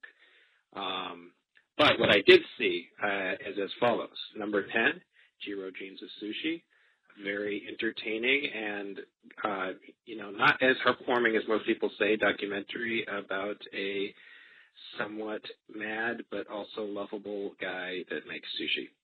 Uh, number nine would be Dredd, a nice, simple, straightforward, super gory comic book adaptation. Number eight is the one movie that everybody loves to hate this year, Prometheus, which I understand is disappointing and has huge plot holes and character problems. But I still thought it was really fun to watch, and I've probably seen it three times now. Uh, number seven is Moonrise Kingdom, which sees uh, director Wes Anderson returning to his roots, refusing to grow as a filmmaker, and being all the better for it. Number six would be Avengers, the best and most fun comic book movie of the year, and I guess there's nothing else to say about that. Number five would be Beasts of the Southern Wild, a movie I've seen twice now and I'm still struggling to comprehend on many levels. Number four would be Skyfall, which uh, I still haven't decided if I like more than Casino Royale, but is certainly the prettiest and, uh, Bond movie probably ever, and featuring one of the best villains. Number three and two are kind of a tie between Django Unchained and Cabin in the Woods, both very referential movies covering two of my favorite subjects, horror movies and spaghetti westerns. Uh, Django Unchained is probably the weaker of the two simply because it needs to be longer and there are obvious uh, editing issues there.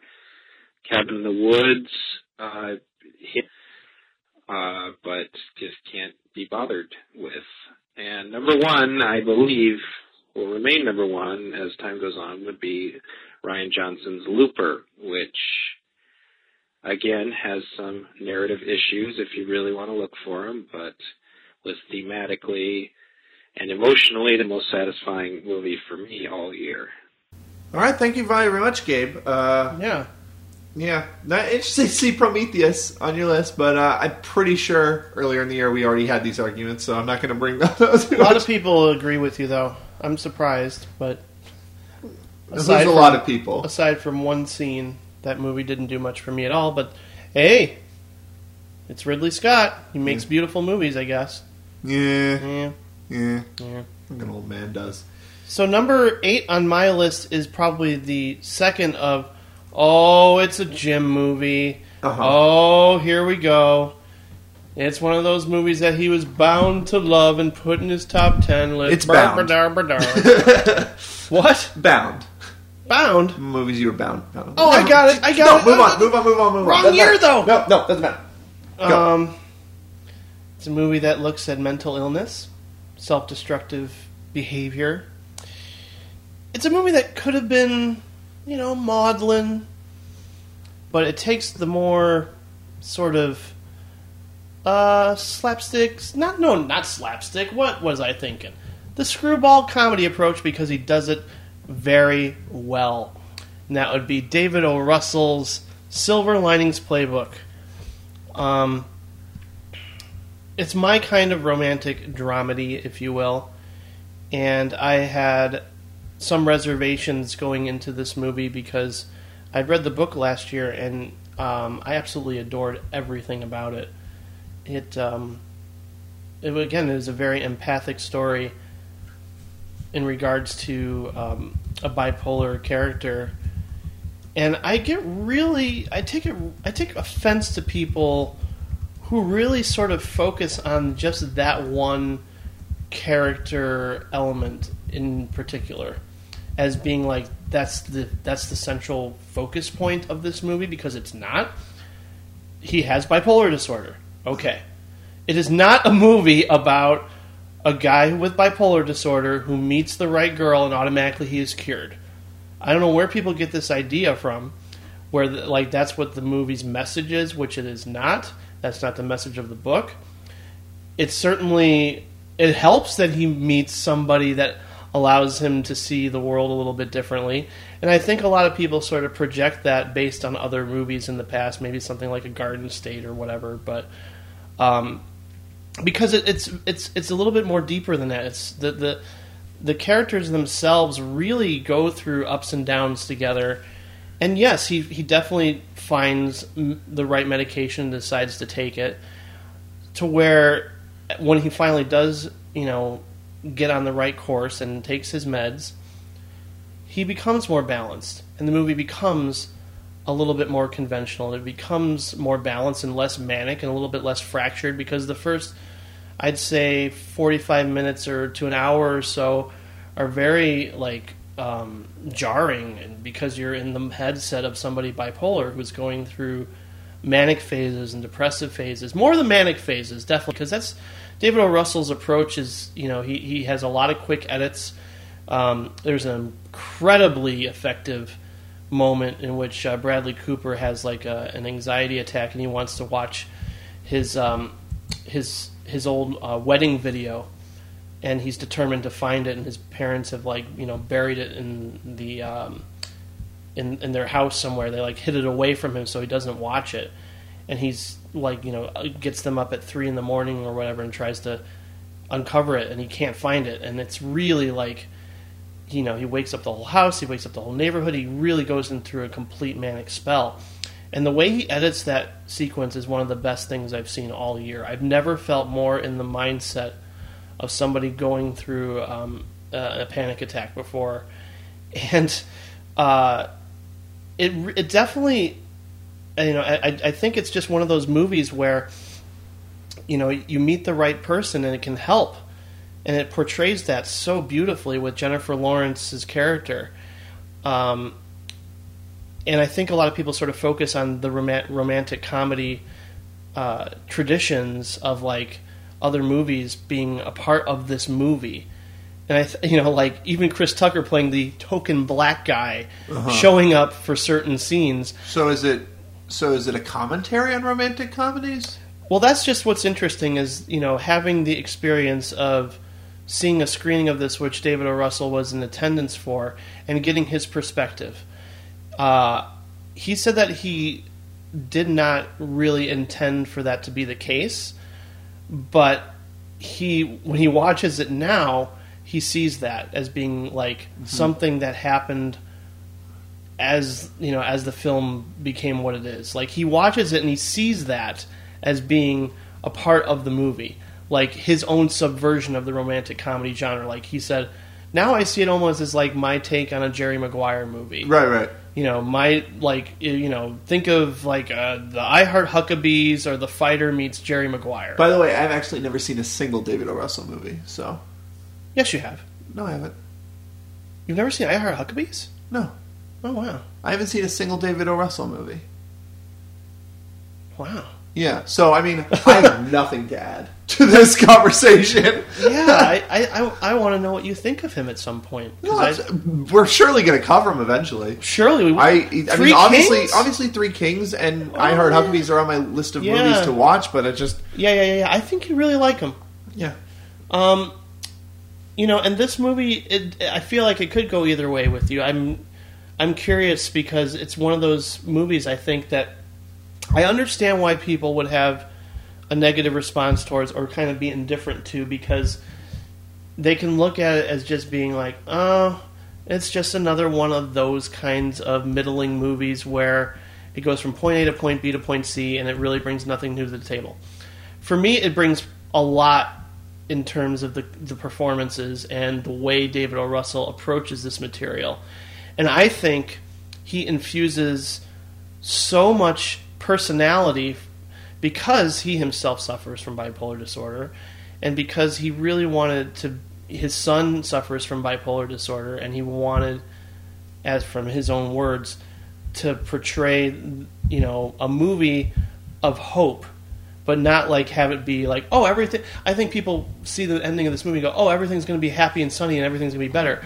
No that's not what mental illness is that's not what bipolar disorder is but it's not a movie where that is the central theme of the movie the movie is just a simple romantic comedy done right and that's what i love about it and that's what makes me feel good about it when i watch it and i've seen it twice and i love it more and more and i think the the portrayal of therapy in this movie is the best I've seen in a long, long time.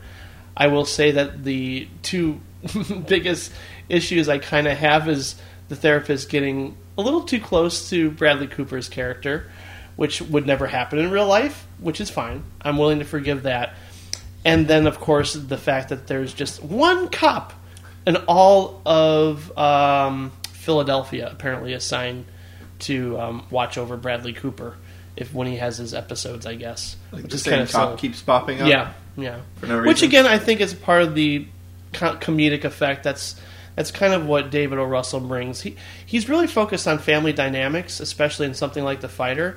That I really think he does that so well, where he's just so good at capturing um, families quarreling in a way that that feels really organic and real. And it's just there's a scene where Jennifer Lawrence confronts Robert De Niro. That's one of my favorite moments of the year. And uh, it again, and it's a movie that involves sports, but it's never at the forefront. It just it's a, it's another mechanism for families to bond together that I really responded to. So I think again, Silver Linings Playbook is just one of those special movies for me in particular that when I can see people seeing it as a generic romantic comedy, but in my mind, it's not at all. Yeah. Um, yeah, it's interesting. I mean, I'll, I'll have to see it eventually. Nothing to add, obviously. I haven't even seen any David O. Russell. Well, it could be another sort of you know take this waltz situation where it's fine for what it is, but it's not mind blowing, and I understand that response. But for me, because there are certain things about it that I have had happen to me, or I understand when people get into those patterns Mm-hmm. of behavior, I I just it really hit me. It's also it's also just I mean as far as me not seeing it, it's also just not the kind of movie I, I make a priority to see because it just seems like the kind of movie I've seen before. So it's not the kind of movie that it's like I like really go out of my way. I would say it's a movie that you've seen before, but not in this way, not Yeah. directed this way, not presented this way. Because David. Russell's a really unique filmmaker, in my opinion. Yeah, well, I mean, I, I've obviously seen anything directed David O. Russell's way. Um, my number eight is The Avengers. Yay! And I think Marvel, I was one of the more skeptical people as far as Marvel's plan to, we're going to make a bunch of movies and then they're all going to have tie into one team up movie. Um, I've seen all of the movies that um, tie into it. The only one I liked was Captain America. The rest, yeah, that was good. I ranged from sort of tolerating to just really hating. Um, I tolerated the Incredible Hulk. I hated Thor, and I hated Iron Man 2. I liked Iron Man. No, I, first Iron Man doesn't count. Oh, okay. The second, the it's all it's the that's the first Marvel movie, but then it was the next tier that they were all setting up the Avengers. But like, I think it actually paid off, and I think I have to kind of eat eat my words. I don't know if I even talked about it on the podcast because I don't think it's the kind of thing that we focused on too much uh, superhero movies, but like it really paid off. This is a movie that's nothing but payoff. This is a movie where because we know all the characters going in, uh, all we get is all these delicious scenes of them fighting and them interacting, and every character interacting with every other character. It's all a different dynamic that's interesting. Um, Marvel did an amazing job of casting really great, charming actors as all of the superheroes. I love Chris Evans. I, uh, you know, obviously Robert Downey Jr. is great. Um, the guy who plays Thor, whose name I can't remember right now, is really good. Uh, Chris Hemsworth. Yeah, Chris Hemsworth. Thank you. Um, uh, you know, Uh, Scarlett Johansson's uh, Scarlett Johansson uh, is fine, and uh, who's the guy? Jeremy Renner? Jer- Jeremy Renner's whatever. He, he doesn't get a character. Ironically, the best comic book series of 2012 was Hawkeye, um, and it's still. I've, I've been telling Jim that he needs to read them, but I haven't actually been lending him the books. But like, if anyone listening, like, I know I've, I've told a lot of people, and they've been skeptical because the character is Hawkeye. The series Hawkeye is amazing, but in the movie, it's not great. But like watching all these people play off, obviously the big moment is sort of the argument on the bridge um, where they're all fighting, and like just it, it's just pure joy. Um, and again, that's there's that Joss Whedon just he makes these hysterically funny movies. This is a movie I was laughing just throughout. It's really funny, and I think more importantly, it's the kind of superhero movie I want to see, which Yes. is like I really don't like I really like The Dark Knight, but the other two movies I don't think are necessarily the right approaches for a Batman movie. Um, you know, The Dark Knight just happens to all the pieces happen to fall in place right. But like, if I want a movie about guilt, I'm probably not going to watch a mo- superhero movie because You're gonna watch Guilty as Charged or Guilty yeah, right, no, no. Like, if I want to watch a revenge movie, I'm probably not going to watch a superhero movie. If I'm going to watch a movie about like redemption, I'm probably like there's always better movies than superhero movies because they're just not like they're just so tied down by well, we have a certain mythology in the comics and we have to do, hit these certain points. And we have to have a certain big name villain. Like, like there's a lot of approaches where you try to add too much gravity to, to superhero movies, and it's like no, it's a dumbass in a cape. Like, like don't overthink this. Um, I bet Alfonso Cuarón could add gravity to a superhero movie. I bet he is a children of a man. Um, thank you, Jim. Thank you, Jim. The Avengers is perfect because what is the main thematic um, conceit of the Avengers? The main con- thematic conceit of the Avengers is, hey, teamwork. like that's perfect because it's like I think child I think superheroes are inherently childish and Sure. silly and if you try to deny that they're childish and silly there's just going to be a weird disconnect where uh, you're just going to have scenes that feel like they're out of a crime film except they happen to have one guy who's dressed in rubber for no reason and it's weird but this movie really gets that and it's not ashamed of it but it also is able through really great casting um, and really great writing, it's also giving the characters enough weight that it's not something that you just see and immediately forget. Um, and it's just so seeing all these actors play against each other is just delightful. The action scenes work in a similar dynamic where you have suddenly everyone has uh, has a task in there. You know, like like you're like, why the fuck is Hawkeye in this? Everyone else's superpowers. That guy just is, has a bow and arrow. But then you see him sort of calling the shots, and it's like, no, he has a Hawkeye. He's very good at seeing what's going on. He's directing Yeah. people. You know, you see Captain America taking leadership. He's not just super. Like all these people fall in these roles, and that makes that action scene really, really satisfying. Even if um, I don't think the special effects were all that great in that scene. Um, not, I don't think they were particularly shoddy, but there was definitely at no point did I think I was watching anything other than CGI. Um, but I love that, and I love so the whole movie is just a totally delightful experience. And I think people try to discount it just because it doesn't have some kind of big thematic arc like say Dark Knight does. But I think that its core strength is that it doesn't, and its core strength is that all it wants to be is a damn entertaining film. Um, so the Avengers is my number eight. I completely agree with everything you've said. Yeah, This isn't this next movie, especially since I talked so much during Silver Linings Playbook. I don't know if I want to talk too much about this movie because it's a hard movie to talk about. don't say a word. Starring Brittany Murphy. I haven't thought about that movie in a long time. hey Jim, if you want to put that in your list, I'll never tell.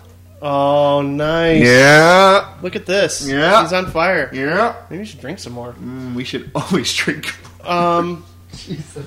so this this is it. Um, this is uh, another big surprise. Well, no, I, I, I- I guess I wasn't too surprised because I'm a huge fan of these directors. Hint, hint. Um, here we go. But it's a movie that's really hard to explain why I adored it as much as I did, and it'll probably come up later. I like so- how you drop hints, even though 15 seconds later they're going to get the title. Like, Um, it's going to probably come up later anyway, and I don't know if I want to explain in great detail why it resonates with me so much. go ahead. It's unrelentingly cinematic, deeply emotional, intellectually stimulating. Things I look to in movies in general. It's why I love movies. it is Cloud Atlas. Absolutely. It's fantastic. Yeah, We'll It's- talk about Cloud Atlas later, Jim. I think so. Okay, cool. We'll I talk think about so. Atlas later. Um, it's hard to talk about. I gotta say. oh yeah, um, I'll tackle that. We'll tackle that later. Yeah. because it will be coming up for me. Um, my number seven is also going to be very brief because we talked about it. Cabin in the Woods. Woo! Uh, again, just mind blowingly great. Um, I do want to note, me and Jim, first time we saw it, we saw it in D box, which I don't know if you, I, don't know, I don't know if you are near any theaters that have D box or if you even know what D box is. But here's what D box is. It's when you stick your dick in a box. Yeah, yeah, exactly. It was pioneered by Andy Samberg and Justin Timberlake. No, D box is it's um, a chair that moves, basically like some of those you know like uh, video roller coasters that you go on, where like the chairs move with the roller coaster, and they try to like it's a chair that moves. But because this wasn't filmed like with the idea that you're on a, a ride watching it, it just like wiggles around a lot. Which you think, oh, that's just super distracting as hell. But what actually it added a whole other layer um, was the first time I saw Cabin in the Woods. It just added another layer of artifice, which ended up making it better because not only is it referencing all these slasher movies, it ended up referencing uh, William Castle. yeah, yeah, yeah. having Good this call, weird gimmick in the theater. It felt like it felt like a William Castle touch when we saw it in D box.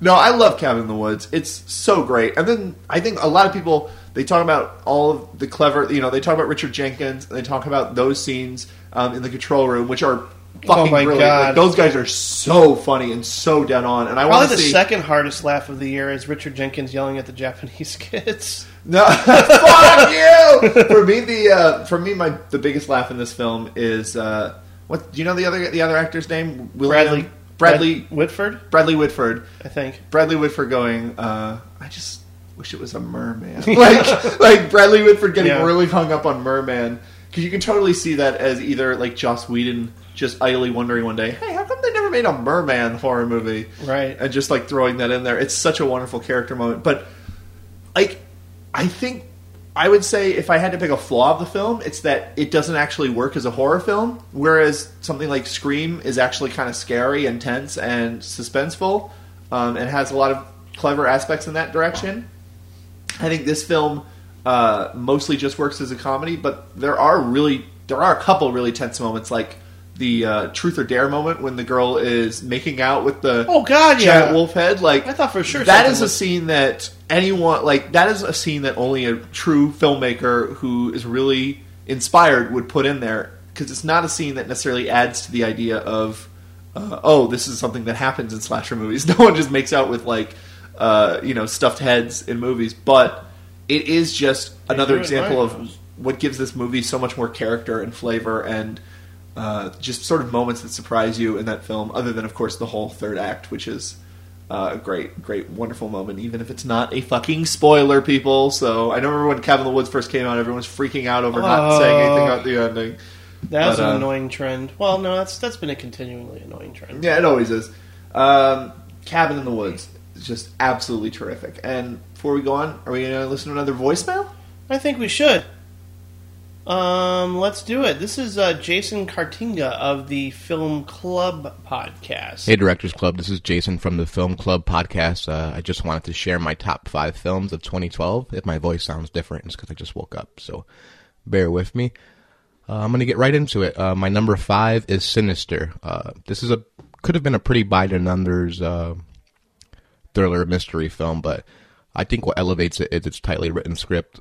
Ethan Hawke's is Ethan Hawke is asked to pretty much carry the film uh, and he plays this true crime novelist who's trying to regain his 15 minutes of fame by like uncovering the truth of these victims, these families that were murdered, and uh, they showcase these murders by uh, showing you these disturbing Super 8 films that are just really, really creepy, uh, and are set to this really cheesy music that plays on on top of them. And in the movie itself, it's just really brutal. It, it plays really dirty with the audience, and I just loved it for that. My number four is The Perks of Being a Wallflower. This is a movie that had a pretty slow start to begin with, and it seemed like your typical coming of age film. Uh, but then you get to know the characters. Uh, the three main actors are Logan Lerman, Ezra Miller from uh, We Need to Talk About Kevin, and Emma Watson, of course, Hermione Granger from the Harry Potter films. Uh, and it's just it's about this main kid who goes into high school, and he he's had some mental problems before, but he goes to high school. It's about him uh, trying to find his place in the world, and he just meets these people who just share a lot in common, and uh, you know, it's not these kids aren't your typical high school kids. It seems like there's something uh, there's something dark in in each of their past uh, that they're trying to get over, and with becoming friends with one another, they're allowed to get over that, and it's pretty beautiful movie. Uh, it's just great to spend time with these characters and see their friendship develop. So, yeah. My number three is Cabin in the Woods. It was my number one for quite a while, but it kind of dropped down. But I love this film. Uh, I'm not really a Whedon guy, uh, but I knew going into this it wasn't going to be a typical horror film. And from the opening with Richard Jenkins and Bradley Whitford, you just know you're in for something different. Uh, the movie's incredibly clever, and I just love it because not only is it a love letter to cinema, to horror cinema, but it's also pointing out how stagnant the genre has become. And of course, there's plenty of movies that have done this before, but I just think this one does it really well, and it's just a really fun time. My number two is The Life of Pi. Uh, I think Ang Lee just made a movie with that's purely visual storytelling, and I just loved it for that. It's a really good, rich movie-going experience uh, about friendship, faith, survival, uh, the power of storytelling. You know what good stories could uh, say to people and inspiring people. Uh, I didn't really care for the bookends of the movie, but it didn't matter because everything outside of that uh, is just incredible. And the movie made me cry like four times, so that's pretty great. And then my number one film is Beast of the Southern Wild. Uh, some of my favorite movies, I didn't know what to think of them the first time I saw them. Uh, when I first time I saw Kill Bill Volume Two, I was conflicted. I knew I liked it. I didn't know how much I did.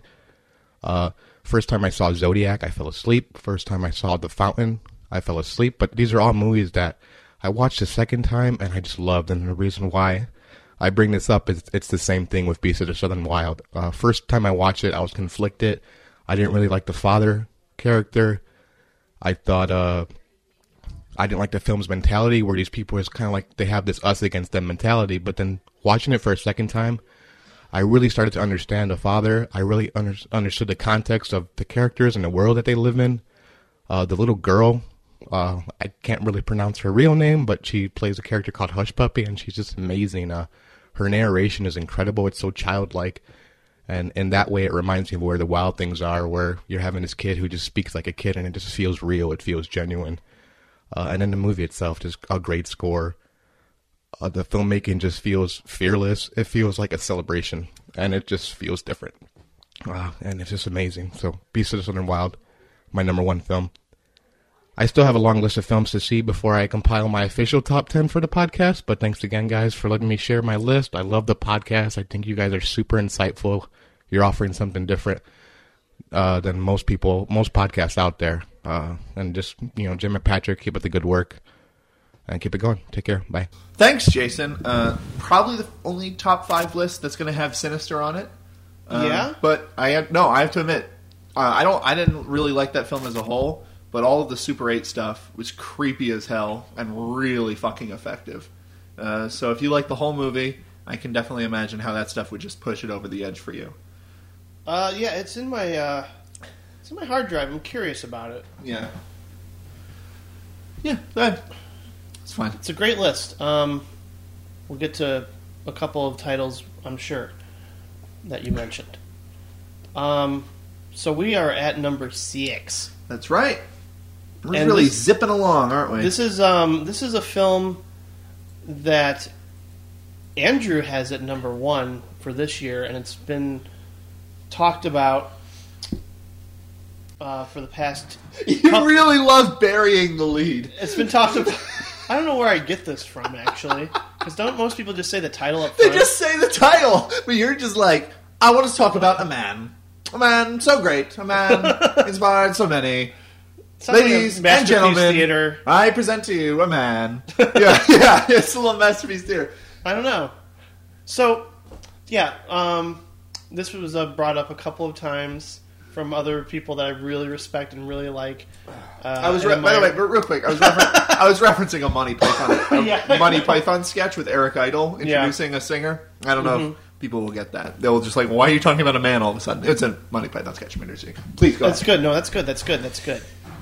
Um, yeah, no, I think uh, like a lot of the row three guys, you know, talked up, uh, talked this movie up last year, and uh, Andrew just mentioned it. So if you heard the voicemail, you already know the movie's title, and it's something I just caught up with myself this year. It's a movie called Cafe de Flore by Jean-Marc Vallée.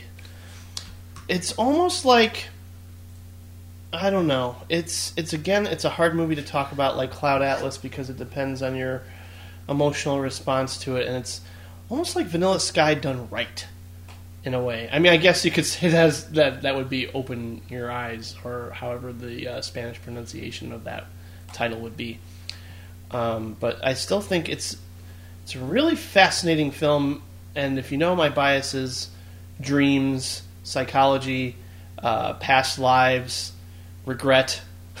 like all these things are sort of intertwined in this really um, sort of dreamlike hallucinatory uh, movie that it, it, it sort of hit me in the same way that Cloud Atlas did, especially by the very end where you find out how things all come together. And I, w- I would say that like the lead the lead character um, the, the the main guy I was at first am I going to connect with this guy? Because he's kind of like an arrogant uh, club DJ with you know who, who's essentially left his wife for a younger girl. And he's very selfish. He's just kind of lost in his own head. But you can tell that he really regrets his decision. And he's basically lost touch with his two daughters and everything. And he's still trying to sort of maintain some emotional stability and by going to a therapist and he's you can tell that he's still infatuated with his ex-wife and you learn very early on exactly why. And a lot of it is tied through their mutual love of of music and that's kind of how they created a bond together early in their um, childhood. There's some very tree of life esque moments uh, visually but also the way this film portrays memory i thought was exquisite. I thought like um, the it felt like you were watching you know like a like a photo album but not necessarily like with still frames but just you really got a sense of uh, a past life in a way that I thought was really unique in the way it was cutting back and forth in certain instances. And it's not really showy. It's not really like the there's not a lot of camera trickery but there's really cool editing in this film that I just thought really enhanced the emotion with these characters. It's basically two stories of that are separated by four decades, and one involves, like I said, this DJ who's kind of having like a midlife crisis, and then there's this other story that takes place in 1969 about a single mother who is raising a seven-year-old with Down syndrome. And she's kind of like really struggling with that, and then the the little boy has his first crush on another girl with uh, Down syndrome, and the way they have an intense emotional um, connection is really like I've never seen something portrayed in that light before. It was really intense. It was like seeing two young, you know, um, mm, grammar school uh, kids with Down syndrome struggling with emotion in that way, like feeling intense love at that age is something I've never experienced in a movie before. It was just like, oh my god, like you know, seeing them in school, like not wanting to leave class because they had to go home to their parents. It was like really heartbreaking. Um, but it's a really intense movie, and then you sort of later find out how these stories sort of tie together in a very Cloud Atlas kind of manner with this idea of the eternal return of people making mistakes and then having to um, suffer the consequences, so to speak. But it's also really about people trying to work through their problems in their own mind in this very interesting way, and it's told visually. But what really stands out for me, it's also a movie about music. Really? It's a real yeah because it's because of the DJ? that definitely, but also the way it's edited, and also there is just music cues and some of them like okay yeah you're pink floyd or whatever like there's certain music cues you kind of go okay i've heard i've seen this done in other movies a million times but the way it's done here really stood out for me and really hit Are you me. saying that someone steps out of a door frame wearing leather and Back in Black starts playing? Um, no. I mean, there's certainly just because like a certain character has an intense emotional response to a particular song, like a Cure song, that is a motif in within itself. Um, this director has done a couple of other films. One with Emily Blunt called The Young Victoria, and another one that I know got a lot of acclaim called Crazy. Uh, I've, I've heard his films described as very hypnotic, and I would completely agree with that. You want to hear a really big bias with me that's been brought up many times before in the past.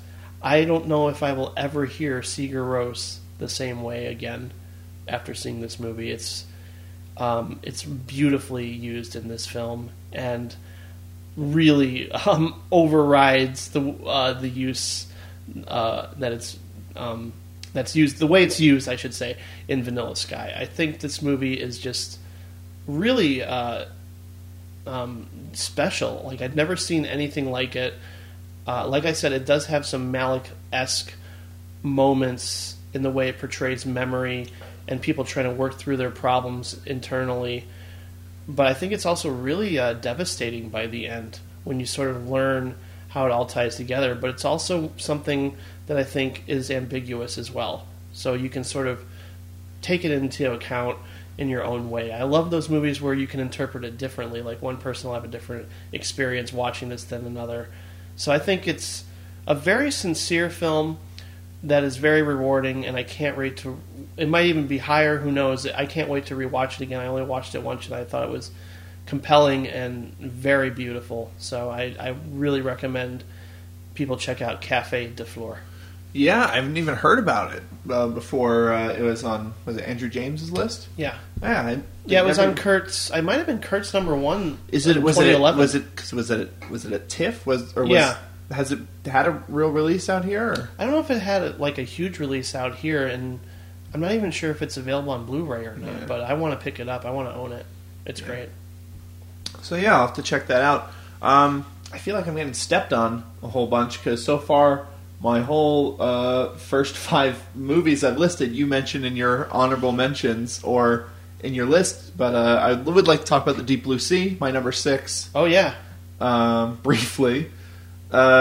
Because not only uh, did you talk, did we talk about it with honorable mentions and uh, just the fact that uh, Simon Buff- Russell Beale is sort of we also gave a really long recent review of it. yeah, absolutely. On the Chan Wook Park episode. So if you'd like Yeah. to hear a longer review of that, but uh, it's certainly just really held for me and stuck with me in a way that a lot of movies don't. And it is just a movie I value so much, just Mm-hmm. because it's the kind of movie that they don't really make many of anymore.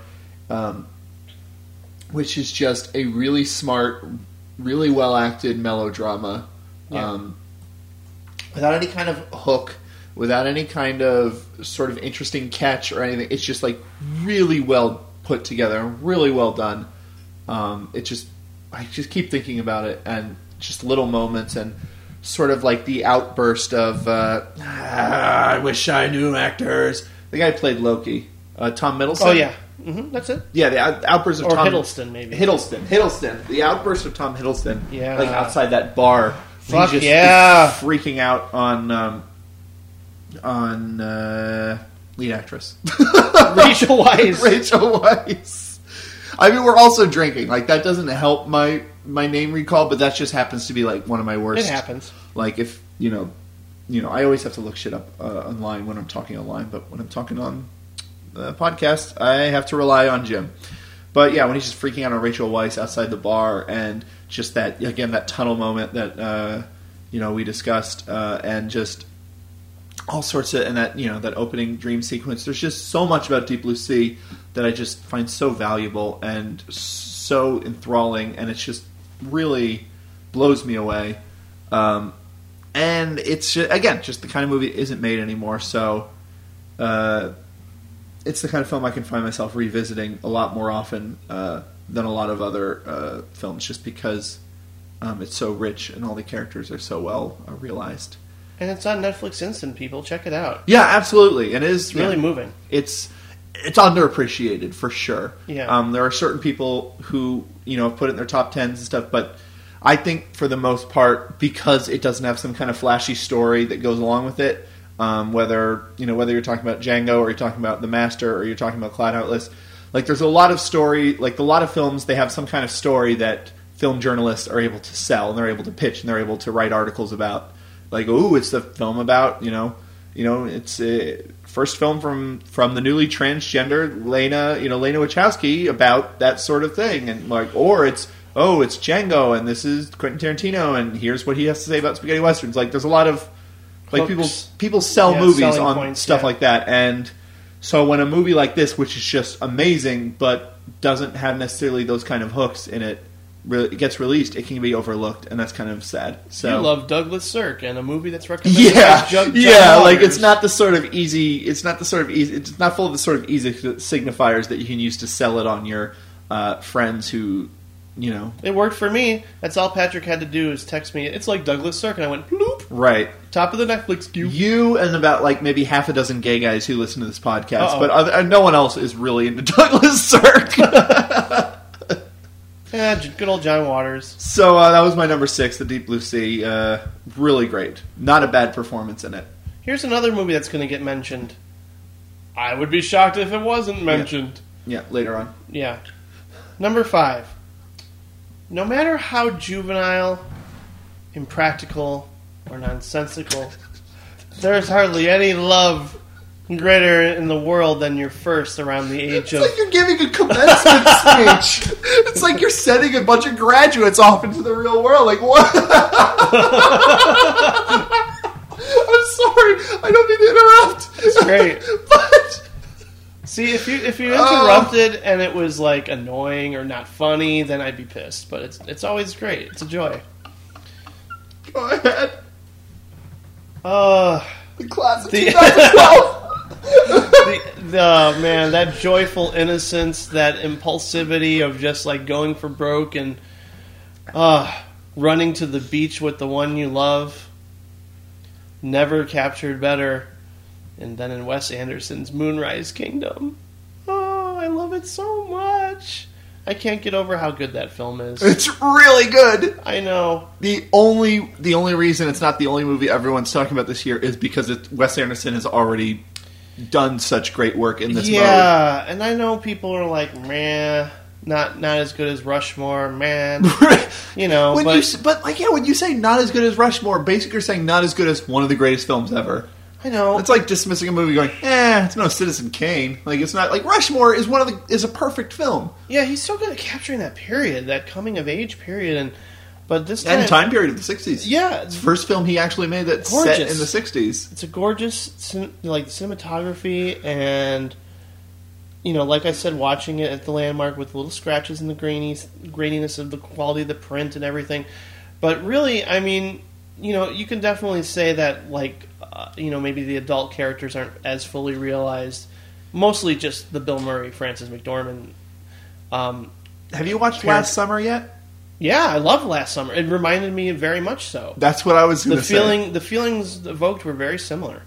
Um, I think in just in terms of capturing that time when like you feel these possibilities with the the new newfound feelings of love that oh my god like how emotionally stirred you are and like you just kind of want to dive right in and every like every all the colors feel vivid or more vivid when you feel uh, that kind of love and precociousness and shot through the, the lens of someone like Wes Anderson. And I kind of knew when this movie started, you know, okay, yeah, that the, the, the tracking shot throughout the house, the needle drop. This is a Wes Anderson world. I'm happy to be here. It's very comforting to me. I don't think he's done it, but I still I don't think he's done a tracking shot like that through the house, like in other films. I feel like there's one like through the train in Darjeeling Limited that's kind of similar, maybe. Well, that's like very like one of the amazing things about the tracking shot in this film is it's just it's so just dimensions. It's just Yeah, yeah, here's yeah, width, here's depth, here's height. It's like it's like it's so. I mean, obviously we talked about this just last episode with the Buster Keaton pod, but I love the idea Mm-hmm. of filmmakers sort of establishing a three dimensional space with the camera, and that's what I really love about this. In a way that, and I don't think Wes Anderson's really done it. Like, I think for all the for all the that people say, oh, it's more of the same. Uh, it's like I don't. I honestly think he's pushing it, and he's still being very inventive and daring. And Oh fuck yeah! I mean, I, like I worry that you know the whimsy is going to get old, but it doesn't for me, and I, I don't. because he's genuinely funny. Yeah. there's a lot of there's a lot of filmmakers who have a lot of whimsy, but they're not actually funny people. like Right. they're not actually like writers who think of good jokes and funny characters and stuff. Mm-hmm. Like the, the these sort of idiosyncrasies and the mannered quirk. I, I don't I don't feel shortchanged by when when he does it. I mean, I think definitely in Life Aquatic, uh, I feel that way a little bit, and Darjeeling Limited the most. But I I don't know, It- just the the amber colored hues and just the look and the feel, the the world he creates here, the island, and I really love Bruce Willis in this movie. I think everything about this film worked for me. It really, uh, I was surprised at how invested I was and didn't like think, oh, it's kind of cartoony or something. I thought like the the, the feelings that it captured at that time of adolescence really felt genuine. I feel like the way that Darjeeling Limited almost feels like it's trapped by its Wes Andersoniness. Yeah, yeah, yeah, Like this movie feels freed by its Wes Andersoniness. Where Yeah, it's like they were trapped where in a it's like- train, where uh, like the same way that in Royal Tenenbaums, Alec Baldwin narrates like just the beginning for no like Alec Baldwin doesn't really show up later. It's not like there just happens to be a narrator. Like Bob Balaban in this is like addresses the camera directly and even has a moment where he has to turn a light on so the camera can see him. Like that Yeah. sort of that that sort of freedom, um, I think, is shows Wes Anderson as peak, um, as opposed to sort of Wes Anderson feeling trapped by the, the constraints that he's making a Wes Anderson. He's making movie. movies that seem more and more like storybooks, and I think that having that with Fantastic Mr. Fox, I think, and I, I think Fantastic Mr. Fox is his um, before this was his second best movie. Um, because I like yeah, I I maybe third. I think it fits better. Like I really don't like Royal Tenenbaums. I know you're much, crazy, though. but that's okay. but uh, but like yeah, and it's and it's a very fitting, and he found a way in this, um, whether through the cartooniness of um, the kid being struck by lightning and getting back Mm-hmm. and just being blackened like he's you know like he's Wile E. Coyote or something like Yeah, yeah, yeah, yeah, like this is a movie that that plays with reality in that way, but it doesn't it doesn't drop the emotion. Number five, Moonrise Kingdom. Yeah, my number five. Finally, a movie you haven't mentioned yet, Holy Motors. Oh yeah, This is a movie. The way that the master um, kind of it's is in my movie. top twenty-five. The way that math. Wow, that low. Yeah. Again, I need to think about it more, and I, I mentioned that when we reviewed it. It's it's something that when I first saw it, it, it- the expectations going in for it, I was like, hmm. This was not at all like I was expecting something more surreal, more quirky, more I uh, like don't Lin- almost think you were expecting. I don't think you were expecting something more surreal because I don't know how something could be more surreal, Jim. Well, I think it, like, No, I mean, what like- movie is more surreal I than Holy. Motors? I was expecting, like, I mean, the the, the genre hopping, uh, like threw me for a loop in terms of where it went with like the character dying, you know, the deathbed sequence and. The the, so, the, the more dramatic stuff, I was like, "Really, we're going here?" I think, and I think we talked about this um, when Brian, when Brian me. when Brian Tallarico was on. But I think this is just and uh, one of my other than seeing more movies in theaters, one of my uh, film resolutions of 2013 is to read less about movies. Um, I if- would agree with if I hear if I see on Twitter that everyone's talking about a movie, I know that's a movie I should see. I don't have to keep reading and seeing what they thought, and then having that sort of make give me certain expectations that then there's. I think and that then, hurt my viewing. it's really unfortunate that if you know in order to be you know if you're an active film viewer then you're going to have these le- waves of backlash where people um, and again i talked about this briefly but just to, to sort of sum it up again the uh, the idea that um, people who saw it at Cannes had no idea what to think and were just blown away by the ingenuity and the inventiveness and just the sheer willing to change what it was. So they all r- raved about how amazing and funny and thrilling it Yeah. was. They they said they which what they didn't mention as much was how melancholy it was. And then so people then were later watching it and were like, "Oh, that was a lot sadder and less fun than I thought it would be." Mm-hmm. When you know both aren't right. Both it is both. I mean, both are right and both are wrong in that because it's both things. But this is a film that unlike sort of the master, which sort of shrunk in my opinion, like this is a film that just the more I think about, it, the more I love it, and I'm like, oh my god, that was amazing! Like that whole that whole um, motion uh, capture sequence. I thought that was cool. Like, who thought of that? Who thinks that like it's so surreal and it's so perfect? And you know, I I'll go ahead and pick on somewhere again because it's a horrible movie and I don't mind picking on it. Like, oh god, like if you want to talk about all the clip show. Like for if you want everything about that those long shots where he's wearing the plaster of Paris on his face and you just hear him breathing like like oh, I love that. tho- those sort of bullshit ponderous shots like no! that all everything said in those shots is said with a lot more verve and a lot more excitement in Holy Motors in just the absurd lengths that he has to go like the idea that oh yeah he's in motion capture so it's more freeing but really he has to do these all weird acrobatics and like Yeah, that's I know. It's he, he deserves a, he deserves some awards. for Oh my shit. god, that's that that man's amazing. And honestly, it was really hard to choose It was, Phoenix it's, it's over. more of a head scratcher for me, but I feel like again, the more I hear well, what, is, people talk what, about what it, makes you what makes you scratch your head about it? I think I talked. Let's talk about it. Well, I just I talked about it more when we talked about it before. It was more of just I wasn't sure. Like again, other than you know the moment where the boss comes into the limousine and sort of talks about you know where the what, like you know why what the purpose of why he was doing all these things. I wasn't. And then again, I but I, I feel like the film very just on basis of not making of of very aggressively making sure that one scene doesn't connect to the next. The fact that he's a beggar woman in one part, Yeah. and then the next he's in motion capture gear, like it tells you. And, and before all that, before he even gets in the limo, there's a surreal moment where a man wakes up in a theater and then watches an audience, and then there's a dog. Like the idea of trying to figure it out, quote unquote, mm-hmm. what's going on. Like it tell, like I, I, I mean, I'm a very firm believer. Movies teach you how to watch them, and Oh, this yeah. movie taught you don't worry about that. That's not important. and don't worry about the emotional connection to each story either. It's like I was kind of like, am I supposed to like what am I supposed to get out of the whole experience? Is what I felt after it was over, especially when I see the guy with monkeys.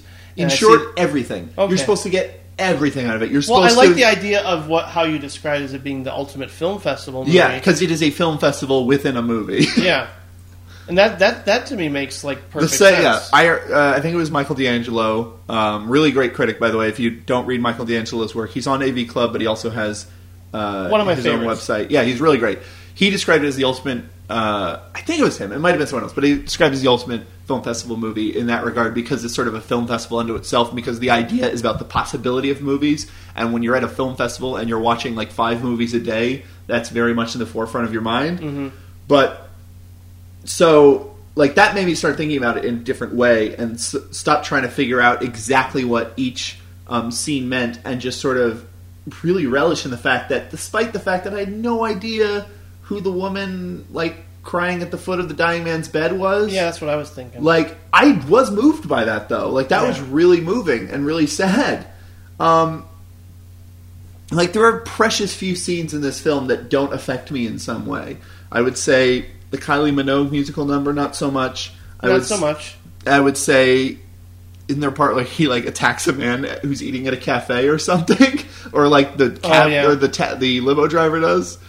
But like yeah, like everything in this movie it, it just explodes your mind. It's like, oh shit! Like, yeah, of course movies can do that. Of course movies can do that. They can do Yeah, that. yeah, Like, they yeah, can yeah. do- and it's all about the exciting Because you said possibility the power, yeah, the power of of cinema. films. Yeah. And yeah, I will. Yeah, I was the same way. The first time I saw it, when I first saw it, I was like, oh, I don't think I. I think I get it. I don't think I enjoyed it. But the more I think about it, the more I love it, and the more I can't wait to watch it again. And I want to watch it with people, and I want to see their reactions. Well, and, maybe I'll get to that point as well. But Yeah. I mean, I still, I still love it. It's still in and my top twenty-five. Denis, yeah, Denis Lavant. Well, I mean, There's a lot of great movies. This I guess year. your. T- I mean, my top twenty-five would include every film I saw this year because I didn't see twenty-five films. Oh this shit! year. No, my top twenty-five is awesome. Anyway, I mean, uh, let's go to a voicemail, Jim. Okay. Hi guys, it's Rennie with his uh, annual top films. In this case, last year's top 15. In this case, it's the top 25 of 2012 because I just love way too many movies. Number one actually shared the. Uh, I had two films that shared the top spot: The Expendables 2 and Universal Soldier: Day of Reckoning. They're both amazing films, and I mean, there's only two good movies I saw this summer, and those were The Expendables 2 and Prometheus.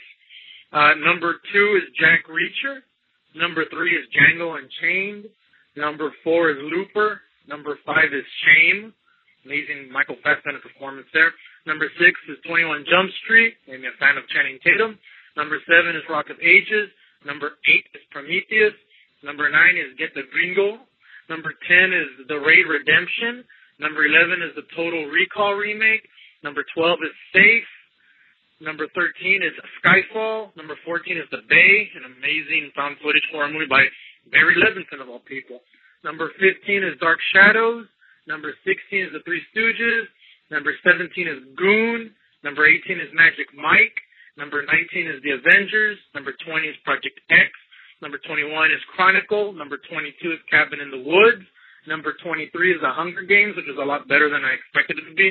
Number 24 is Resident Evil Retribution. And number 25 is Rec 3 Genesis. And of course, honorable mentions. Number one, The Grey. Number two, The Amazing Spider-Man. Number three, Wrath of the Titans. Number four, American Reunion. Number five, Ghost Rider Spirit of Vengeance. Number six, Haywire. Number seven, VHS. Number eight, Abraham Lincoln versus Zombies. I shit you not, the lead performance is actually really great. Number nine is Six Bullets, another Van Damme film. Number ten is Casa de mi Padre. Number eleven is Taken Two. Number twelve is The Divide, and number thirteen is The Victim. My eh list, where I didn't really care for these films. Lockout is number one. Number two is Judge Dredd 3D. Number three is John Carter. Number four is Men in Black 3. And of course, I have my shit list. Number one is Detention. Number two is Cosmopolis. And number three is The Dark Knight Rises. Those are the only three films I really didn't care for this year, except I'll even give The Dark Knight Rises a bit of credit because I liked Tom Hardy's performance and I loved the opening sequence. But other than that, I really didn't care for that film. Well, that's my list, guys. And I love listening to y'all's podcast, and I can't wait to be a guest again whenever y'all can have me back on. Bye. well, I guess I guess it wouldn't be Rennie if he didn't like every goddamn action movie. Except Dredd, apparently. I don't know. The Expendables and Universal Soldiers. Yeah. Oh, Yeah. Okay. Well, thank you, Rennie. I'm glad you. I'm always glad you called I do too. I'm glad. Here's the thing about Rennie. All right, I think I genuinely think he has horrible taste in movies, and I'm not going to sugarcoat that.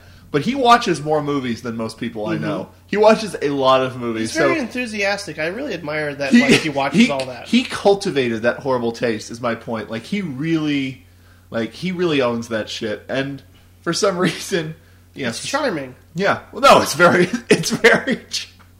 Yeah. We're talking about him like he's a special needs kid. Hey, No. Rennie, thanks for calling in. Thanks, Oh, Rennie. man. We love you. Yeah, not a fan of John Carter of Mars, huh? Eh, Well, who knew? Somebody on uh, that emailed us is though. Yeah, yeah. So anyway, uh, what are we at? Number four. Number four. Patrick. Okay, cool. What's your What's your number four? So there is a, a a movie that made me cry all the tears in the world. I gotta say, and uh, it's a shocker. John Carter, It's not. Um, the Shocker, Shocker from Wes Craven, no. It's um, a movie that make um, the saddest music in the world. Guy Maddin. It's a movie that's sad and Uh-huh. hilarious Mm-hmm. and profound, and it involves a stick figure. Oh, Um, it's a it's an animated film, and I first learned about it through um, Mike D'Angelo, who put it, I believe, in his top fifteen of this year. uh huh. And it's interesting because last year when we did our favorite films of the year, um, Stephen Ray Morris, I think, may have left us a message saying that part three of this trilogy of animated films was his number one of the year.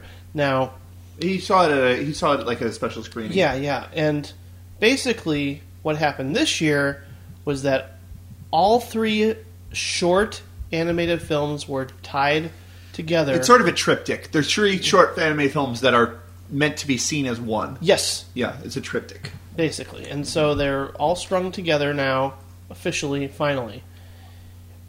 And it's called It's Such a Beautiful Day by animator Don Hertzfeldt.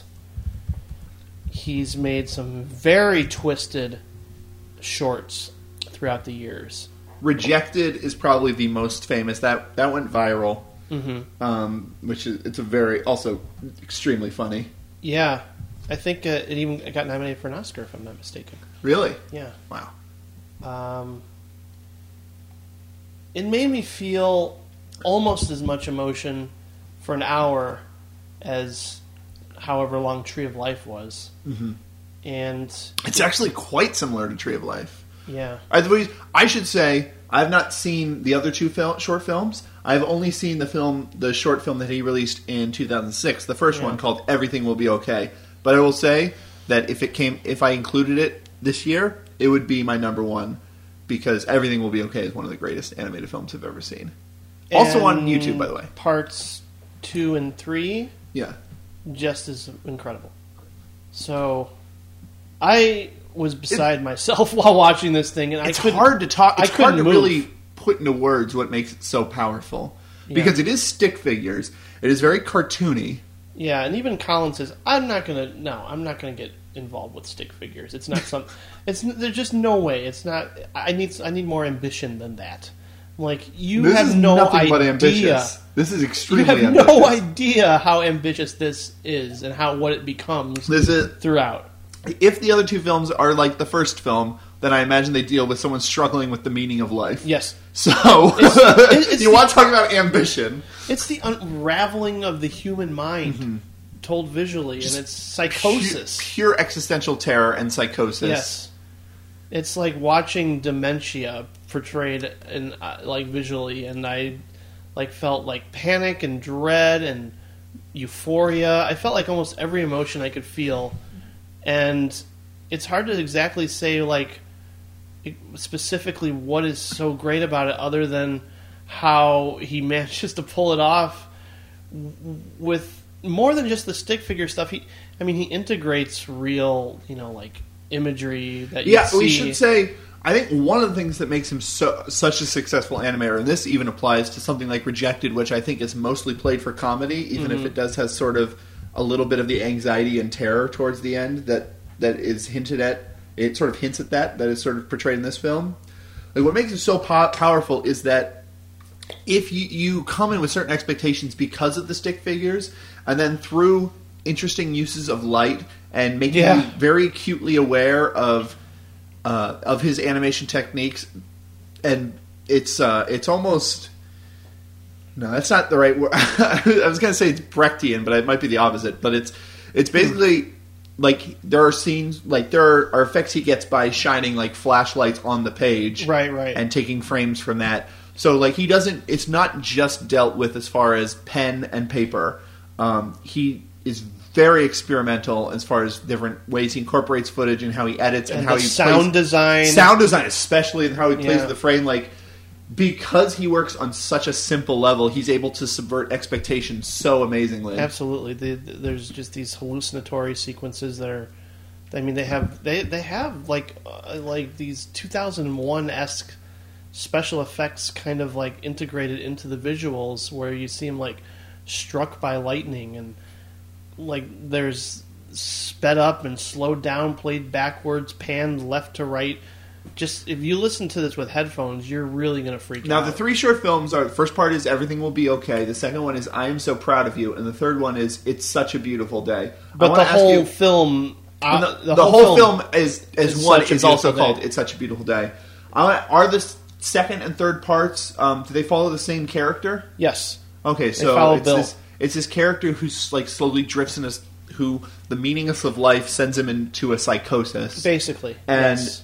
And the the search for it, and he loses his mind in ways where it is very Eraserhead esque by the end. I mean, it's it's kind of like I don't know if he's found bliss per se, or if he's just so lost inside of his own head that he's he's almost like comatose inside psychosis, if you will. It's just kind of like a really sort of uh, life affirming but also terrifying feeling you get at the end of the movie. It's it's hard to describe. It's very magical. It's something that I just couldn't believe it when I was watching. I'm like, I can't.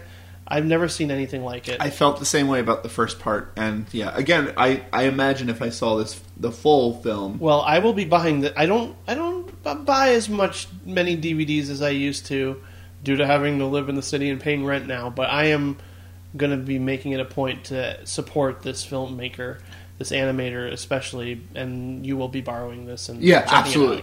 He's I think he's definitely one of the most powerful and one of the most important animators. You don't need to be seeing your Paranorman guys. It's fine. Yeah. Make sure you see. Yeah, yeah. Speaking speaking of people giving animation way too much of a chance, this is actually what animation can achieve, and Yes. this is actually what fucking like real like this is the actual limits. It's not just oh we can make a fun stop motion movie that kind of resembles Amblin Entertainment in Uh-huh, circa uh-huh. 1986. No, this is fucking like just like jaw dropping. Um, Uh, not just jaw dropping beautiful, but just jaw dropping painful and jaw dropping inventive and oh Yeah. my god! Like I haven't even seen the film, but I have seen uh, I've seen one third of it, and that's enough for me to know that like fucking Trust me. you don't fuck You with Don be- Hertzfeldt. You will be completely uh, awestruck. I would love to cover Don Hertzfeldt sometime.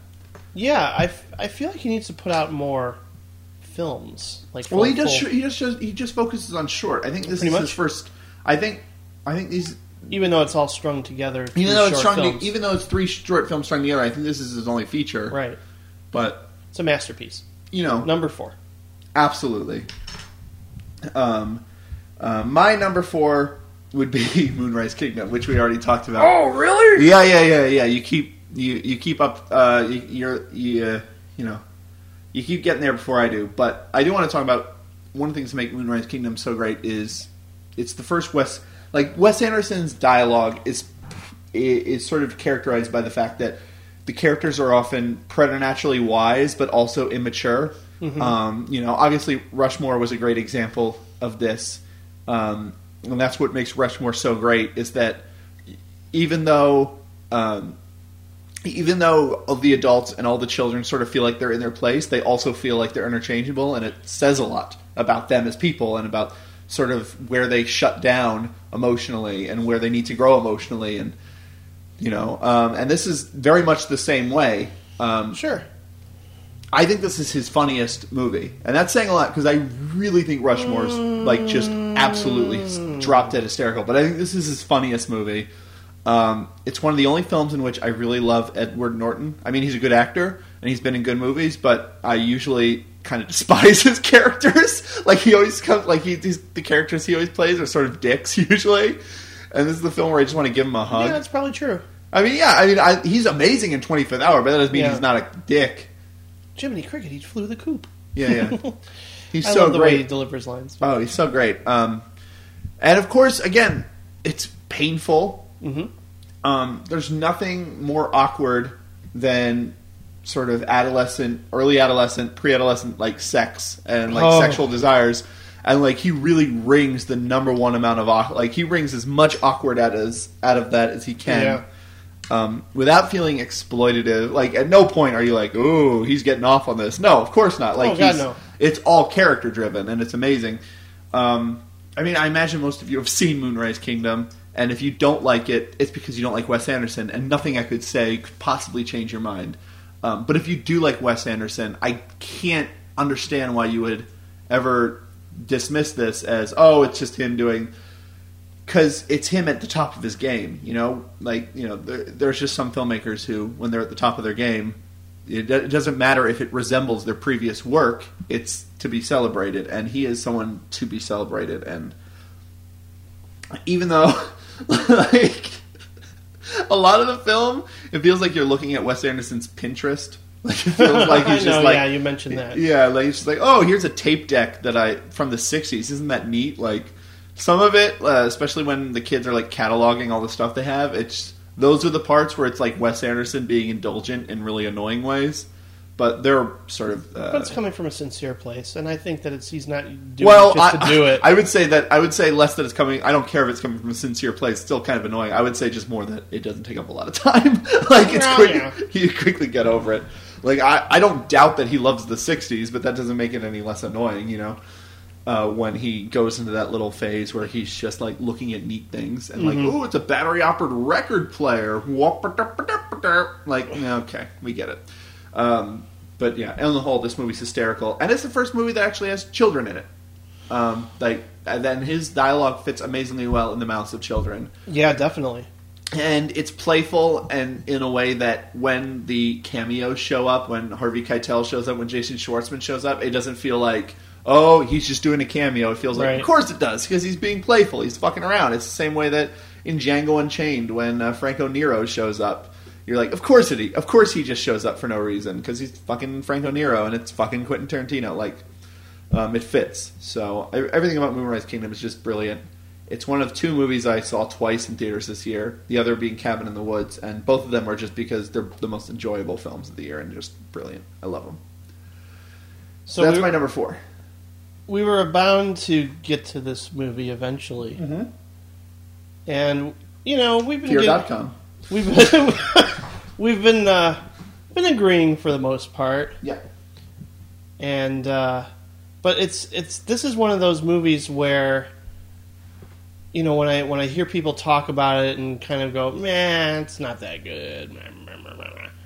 I I kind of get sad. When you, whenever you hear ducks talk about this film, I get kind of sad yeah. because this is one of those movies that, much like last year with The Future, really hit me in a very personal way. Small time crooks. And um, I gotta I gotta say it's um, I'm looking at my DVD collection right now. I'm going to keep naming movies until you name it. take this waltz. Okay. Um, is number three for me because uh, I got I, I I just in the same way that uh, away from her allowed me to process my uh, grandmother getting Alzheimer's and seeing that story portrayed in that light. This movie really uh, revealed a lot about my long-term relationship I was in in a way that I'd never seen before. And did it, make you realize things that you hadn't realized before? Certainly, um, it's a hard movie for me to like not get worked up over in terms of like how uh, personal it, it feels when I watch it. And it doesn't hurt that Michelle Williams is in it. it doesn't hurt that Michelle Williams is in it. It doesn't hurt that they use my favorite song of all time. Yeah. Um, it's really interesting to hear people sort of harp upon, like, I guess how you know the the themes are spelled out to you in certain moments, and I realize that Sarah Silverman sort of you know does that ad nauseum. And I don't know if I agree that the whole movie is about oh old things get new, and you know just the oh you don't go filling a void, blah blah blah. I don't know if that's what I the the overall message of the film is. What do you think the message of the film is? Um, internal frustration with yourself. Right. And where does the internal frustration come from? I think it just comes with restlessness. Yeah. And where does restlessness come from? It comes from depression and not being happy with everything that you're. I don't think it comes from. It, I don't think in this film. I mean, I, I Well, I wanted to. Give, I wanted to give you your piece. The first I want to give you your piece about what it means to you, but this is for me the key of why this film isn't that great. I think the restlessness comes from the fact that she becomes bored. Thus, old things become, you know, new things become old. I think she's bored with herself and everything, not just the relationship. And What do you mean? What, I- what else? well, like the first, the because the affair she's not bored with. What what else is she bored with? I think she's bound to become bored with the affair, which is Right, right. Again, but again, that's that's She's just gonna- because she's bored with herself. She's bored with everything. The first shot is her looking bored in general, and then the last shot no. The, is bored. Okay, the first shot is her not doing anything, and when you are presented a character without any context, yeah, it's not exciting. But Yeah, and then you watch it like three times, like I have. I get more of that feeling of like I have no uh, identity, and the fact that she's like childlike throughout the, the majority of the movie. She never really grew up into herself. And you know, Again, though, I think that is why she falls into the trap of looking for the new thing, and thus Yeah. the main thrust of the film is is the fact that you can't go looking for the new thing, and then that's and that's a fault, and then that's a fault you fall into. I think it's a part of the movie. I don't think it's the overriding theme. I, I don't know. I think it's definitely a part of her character. I think it's a part of the world that these characters live in. I don't know if it's what I'm gravitating towards when I'm watching it, though. I definitely think, you know, her saying it over and over again in the shower scene, like reiterating it, is kind of annoying because it's not something I like in a movie when one person says old things get new and then Yeah. Sarah Silverman says old things get Well, new. I mean, if you want to, I agree. Bring, if you I want to bring it back to the first scene, the first scene is her wearing an adultery, a sign that says she's an adulteress, and then they simulate throwing rocks at her. You don't think mm. that's too on the nose? no. you don't. You don't think that's all too on the nose? Oh, I wonder what's going to happen next. yeah, well, I mean that's just like that's the thing is kind of like I mean, I I'll think- grant I think people I'm are- not trying to deny you the strong emotions you felt from it. Well, and I yeah. don't think.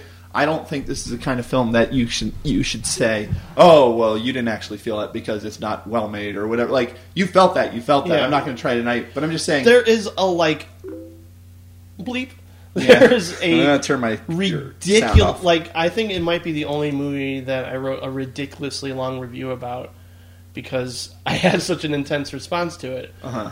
Um, because I feel like it's also just this restlessness towards desire in general, and like you think that this one person is going to be the answer, and it's not, and you think that like marriage is going to be the answer, but it's not. and you think that a movie's going to make sense, but then suddenly it turns into a montage of crazy sex that you thought was like a dream sequence because it was so the, stupid. The, the, the, the sex montage is a direct mirroring of the video killed the radio star sequence. no, it isn't. It's nothing like it. Yeah, it's exactly like No, no, it. no, Only video- the only the camera is not like No, it's know. visually it's nothing like it. Thematically, it's nothing like it. Like yeah. To me, exactly it was. no, no, no, no. Video, the video. uh, Look, I, I like the They're- video killed the radio. They're crashing thing. into each other, just like when they're in the, Okay, that is like the most broad and stupid way to interpret sex is people crashing into each other. Well, I mean, oh yeah, sometimes you crash into like another girl, and sometimes you crash into each other doggy style. Like, no, come on, no, no, it's nothing like the video killed. Video killed the radio star sequence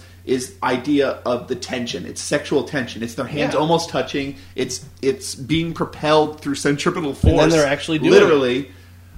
Yeah, that makes it completely different. There's a difference between tension and and completion. Mm-hmm. When they are having crazy sex and then they're experimenting with crazy sex, that's not. There's no tension there. They're not. Ooh, should we? No, like that. Mm-hmm. that is a celebration of the sex. There's. It does not mirror that scene at all.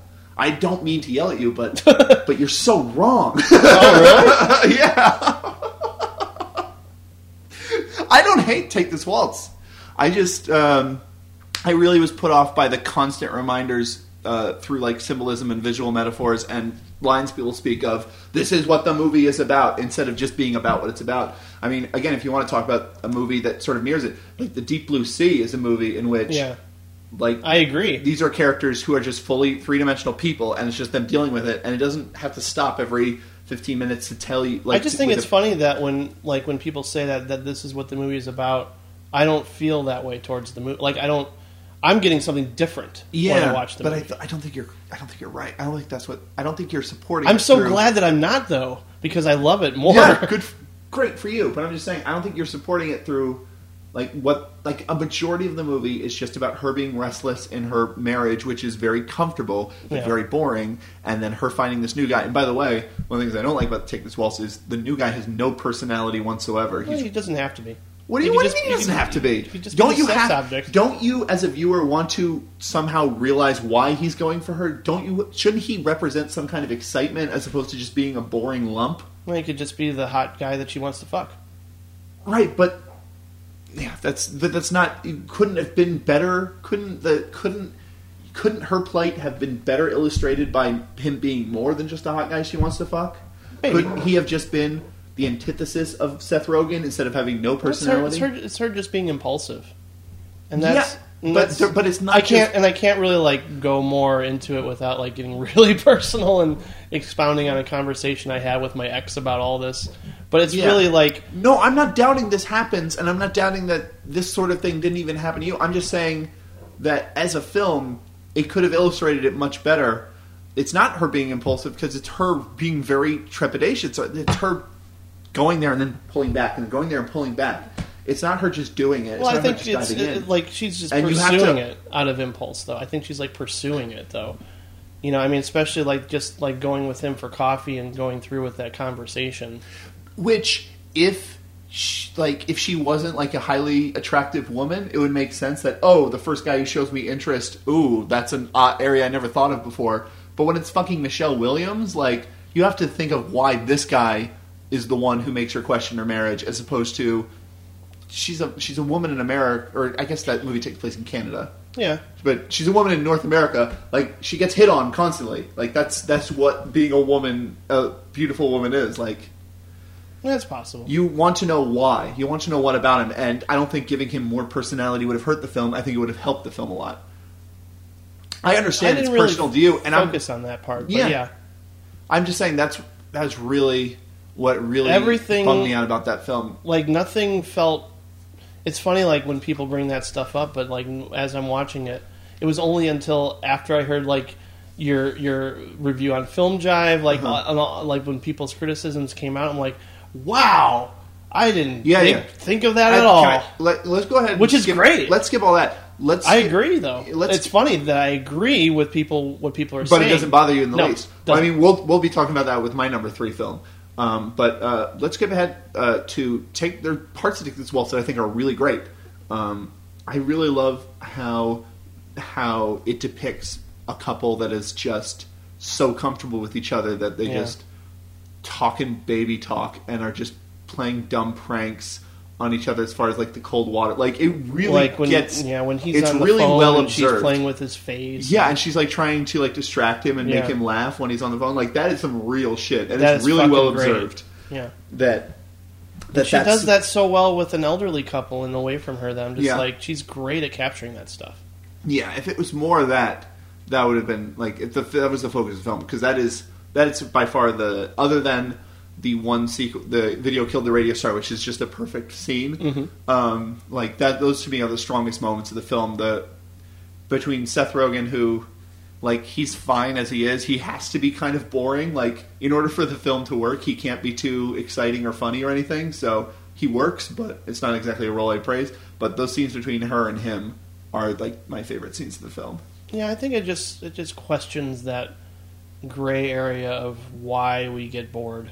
I don't know. I just I, I, I just feel like I, I feel like there that is very common in film, though. I don't think that You're right. is- No, that it's is a common to theme. Take this waltz. it's a common theme that somehow just like fucking got to me. well, I mean, just from a just from a series of details that coincided with your life that It that felt- other films don't. It felt like the future part two for me. Yeah. Now the future is a completely different movie Right, right. in the way it's portrayed, but, but as like, far as its relation to your life, Yes. yeah, I, I respect that. I got that.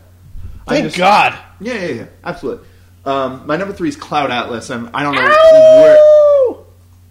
My my number three is uh, is actually the music video for uh, Ozzy Osbourne's "Bark at the Moon." Thank you, Jim. Mm-hmm. No, my number three is Cloud Atlas, and I don't know the first.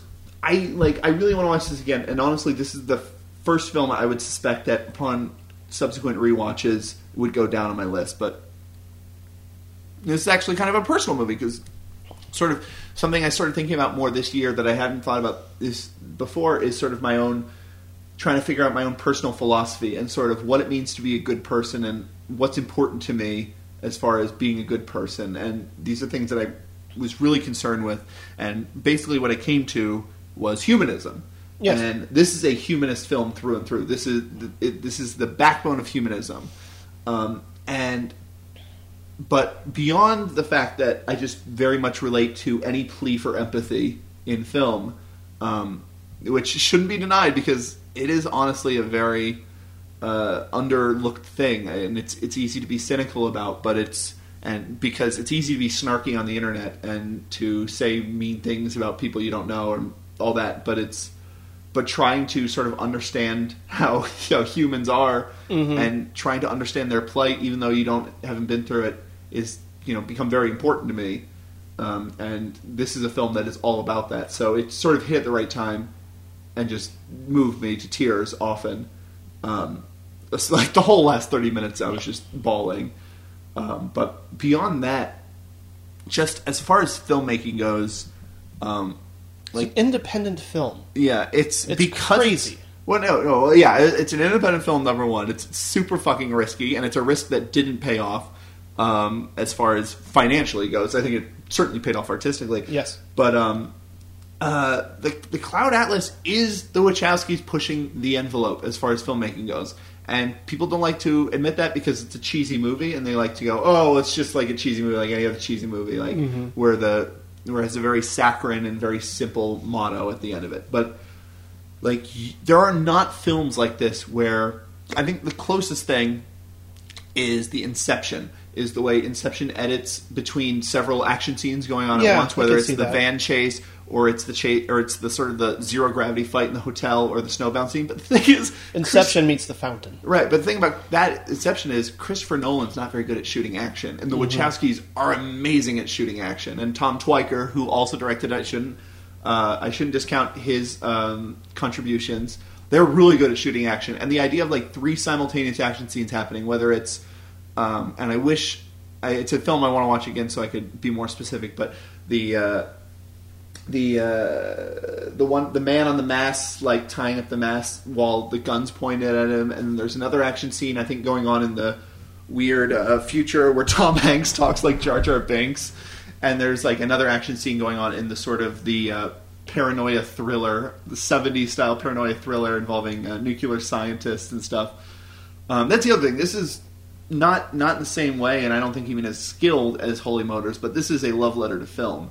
Um, all the Oh, stories yeah. are very different genres. There's like a really wacky comedy um, as far as the elderly people planning their daring escape from the old Which I liked. folks' home. Yeah, it was fun. There was the again the paranoia '70s paranoia thriller. There was the sort of Amistad uh, kind of film. There was the weird sci-fi uh, Japanese. Uh, film. There was the sort of uh, post-apocalyptic uh, film. Like, like this is a film that juggles a lot, um, and for every like for every two choices that they they get wrong, like and that that just feel like bad choices and just feel like are very distracting and stupid and silly. Like there are like five that are really great. Um, and it's not a perfect movie by any means, um, but it's a movie I really, really, really love. Uh, I mean, we already talked about I- the Cloud Atlas a little, but Agree so much. Yeah, the music's great. And I wonder if seeing it a second time it'll even be higher because I think about it more and more and I love it. Yeah, I, I imagine a lot of the connections once you know where all the stories are going, mm-hmm. you'd be able to draw stronger connections. The Wachowskis are just really good filmmakers, but they, for some reason, they happen to be really great filmmakers in a way that, like, not a lot of people. I mean, Devin from Badass Digest, the people at Chud, Renn Brown from Chud. Um, like there are certain people who are really get it and really get like why something like Speed Racer can be so moving, even though it's just like sugar coated candy as far as the visuals go, and and so and so hyperactive. But like the Wachowskis are really great filmmakers. I mean, I really think they are, and they they're really consistently excellent. Um, and other than like Matrix Revolutions, I wouldn't say they've made a bad film. And um, and Matrix Revolutions is just sort of a bad part since I think I think Reloaded and Revolutions feel like part of the same movie. Mm-hmm. Um, it's more like the bad part of a good movie. But uh, so, and Tom Tykwer, I don't even like Run Lola Run. I really don't like that movie a lot. Um, I don't. I don't think it. I don't think it really gets to anything deep, and I think that the actual style of it is kind of annoying. I mean, it's been a while since I've Especially seen it. now, I think. I don't know if it's that spectacular to watch these To, to the point where there are parts of Hanna where I was afraid that it would end up like Run Lola Run. Yeah. Um, and that's why I hated the score in Hanna. By the way, the score in Cloud Atlas is amazing, and Yes. the, and I love the story, the two composers. Mm-hmm. Um, that's beautiful, and it does feel like a very transgendered kind of movie, as much as you know, uh, Lana Wachowski doesn't like to be in the spotlight and doesn't like to sort of put herself out there, uh, and sort of she does like they've done press for this movie because they had to because it's an indie release and they put a lot of their own money into it.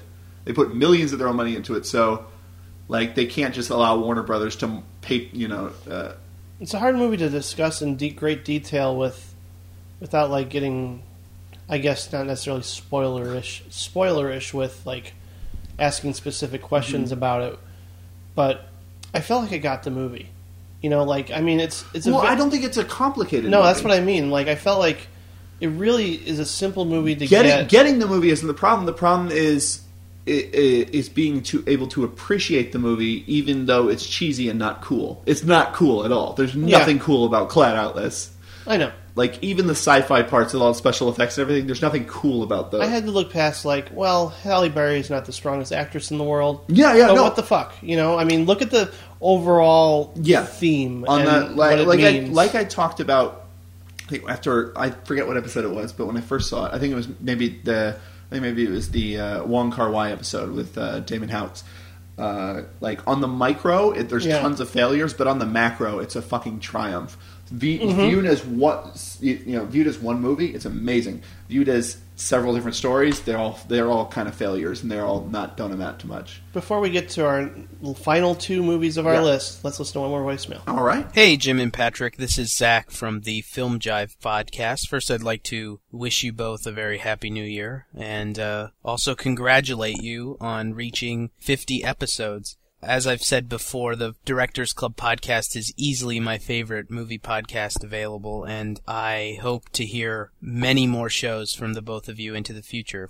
So, in regards to my favorite films of 2012, firstly, I say I think this year has been a really fantastic and particularly divisive year in film with a lot of ambitious projects from a lot of fantastic filmmakers. Some succeeded, some failed, but I do think that there were a few films for me that stood head and shoulders above the rest. Cloud Atlas from the Wachowskis and Tom Tykwer, which probably is the most ambitious of films this year, and it proved to be the most emotional experience I had with a movie all year. Uh, I left this theater, left the theater just in blubbering mess long after the movie had already ended. Holy Motors, the Leos Carax film, which I had a very different experience with, but is a brilliantly surreal mashup of genres that I just enjoyed from beginning to end. Bart Layton's The Imposter, which is a mesmerizing documentary and is simply perfect in every facet of the medium and has just an incredible story that's much stranger than any sort of fiction that could have been created. Don Hertzfeldt's It's a Beautiful Day, which is an animated film and is probably the most profound piece of art I've seen in a very long time that just exudes this euphoric inspiration and love that is unprecedented and one of the most just jaw-droppingly beautiful things I've seen ever. And then finally, Paul Thomas Anderson's The Master, which is filmmaking's craft just at its very finest. It's classically shot. It's gorgeous. Th- there's three remarkable performances and a narrative that really festers itself in ambiguity, which makes it all the more special for me and the finest filmmaking achievement of 2012. As I said, love the show. Keep up the great work, and thanks for taking time to talk with us on Film Jive this year. Hopefully, we get to do that again. Uh, so, see you guys in 2013. Have a great episode. Thanks, Zach. That was oh man, that was a great list there, buddy. Mm-hmm. And we are so appreciative of your support and for having us on your awesome podcast this year. absolutely. One of the highlights of 2012 for us was being on your show many times. Yeah, I will say one. no, I was going to say the best thing about Film Jive is that they have us on it. But no, that's actually a good Oh podcast. man, that's a really good podcast. Uh, Yeah, I I, enjoy listening to that. definitely same here. Mm-hmm. Happy subscriber. Uh, yeah, before we get to our last two films, um, uh, top two films of uh, 2012, I thought maybe we could go ahead and read all the lists that got emailed to us. Oh, that'd be great. Yeah, yeah, we we got a whole lot. You guys really turned out. Um, this is really great. Uh, we're gonna. A lot of you sent some, you know, really thoughtful critique of each film. Um, we don't have time for all that. I will get to the gist of it. Um, Mindy Whitaker um, sent in this list uh, for films in uh, no particular order. Uh, I'm assuming Mindy is a woman. Uh, Killer Joe, Oslo, August 31st. Have you heard Oh, of that great film? film. Yeah, What's that? It's very good. What is it? I think it's Norwegian. Okay. It's a movie about addiction that takes place in one day about a guy just getting out of rehab. Oh, It's very good.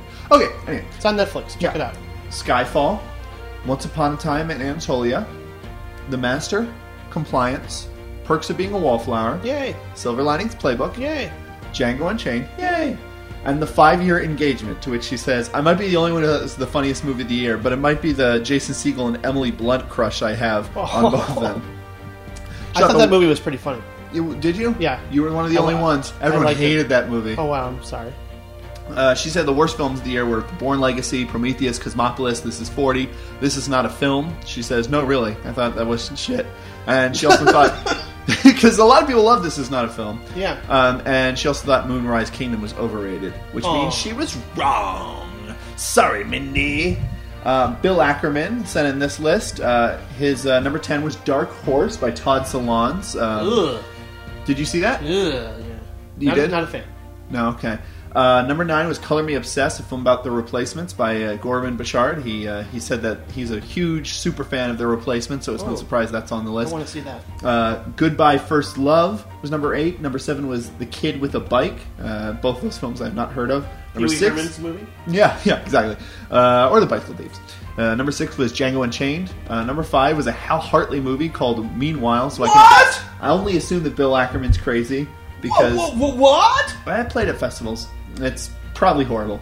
Shut up. Uh, number four was Oslo, August 31st. Number three was Moonrise Kingdom. Number two was The Deep Blue Sea. And number one was The Master. Oh. Jonathan Anderson, a good friend from uh, Chud a while back. His number 10 was Blue Like Jazz. Uh, number 9 was Django Unchained.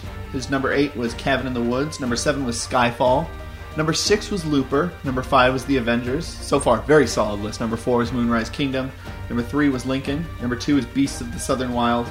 And number 1, a movie he only watched because he heard me review it on this very podcast, The Deep Blue Sea. Uh, thanks for that list, Jonathan.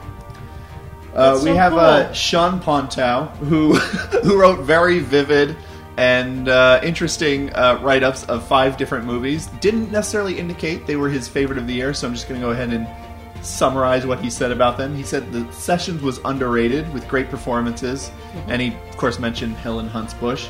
Uh, he said Argo was a great movie. It would have been even greater if they hadn't gilded the lily at the end with the uh, with the uh, sort of airport security chasing them on the runway. I like that. I think that was one of the more Yeah. tense moments. Um, I, but again, my suspension of belief, belief wasn't necessarily broken because I thought the whole thing was mostly just a thriller and not like a real Sure. events. Um, number three, or another movie listed was Looper, which he said he had a great momentum um, and was a great movie. Um, number four was uh, The Master, which he said it was a very lousy ending and had moments that was that read like when method acting goes wrong, but it was also compelling. Uh, and uh, he called out Killer Joe. He said Gina Gershon and Juno Temple were probably wearing merkins in their full frontal nudity scenes, and therefore they are cowards. So, uh, strong words from Sean. Pontow. Thank you very much, and uh, apologize if I'm mispronouncing your last name. Now, uh, dear friend of the podcast, uh, Robert Reineke, sent in this list. He's number ten was Monsieur Lazhar, which I think actually came out in 2011 in a lot of places, but apparently where he lived it was 2012, so works. Um, number nine was Bernie, um, which he praised for Jack Black's performance and for the tone that Linklater strikes right throughout. Uh, Skyfall was number eight, which he felt was sort of the best uh, kind of populist entertainment uh, of the year. Number seven was Silver Linings Playbook. Um, that he said it was genuinely romantic and genuinely funny, and the act- a- acting is terrific. So uh, there you go. Number six was Beasts of the Southern Wild, uh, which was unlike any film he'd ever seen. Number five was Argo, um, which uh, he praised for just being so tense that you forget that you already know how it's going to end. Number four was Moonrise Kingdom, which had Wes Anderson playing at all of his strengths, and beautiful, heartfelt, and with great dialogue coming out of the children's mouths. Number three, Holy Motors, which mesmerized him at every frame of the film.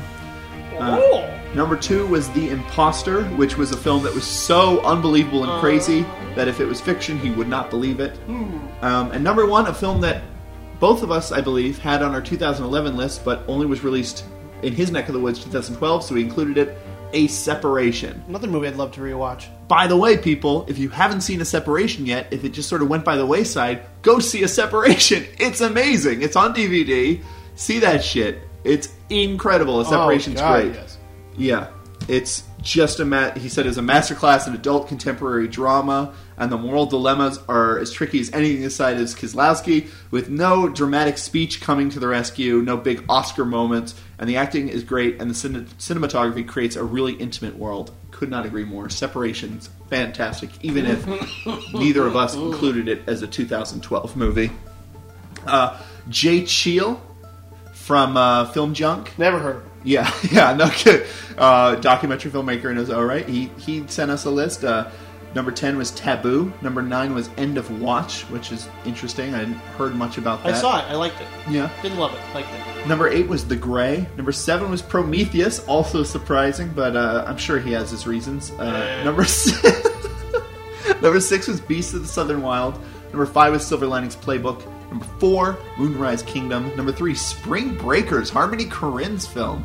We're gonna Uh, have Jay on for a Harmony Korine episode in the future. Yeah, absolutely. Featuring uh, this film features James Franco in a role that was structured after the uh, infamous sort of uh, rapper Riff Raff. Who, if you haven't heard, what? there's a rapper named Riff Raff. He's a white guy. He's like 40, and he acts like like it's he's. I don't know. He sometimes he feels like he's it feels like he's functionally retarded. Like he's a very strange guy.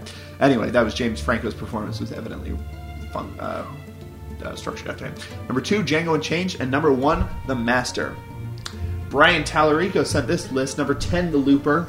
Number 9, Robert Zemeckis' Flight. Number 8, The Impossible. Number 7, Skyfall. Number 6, Les Miserables.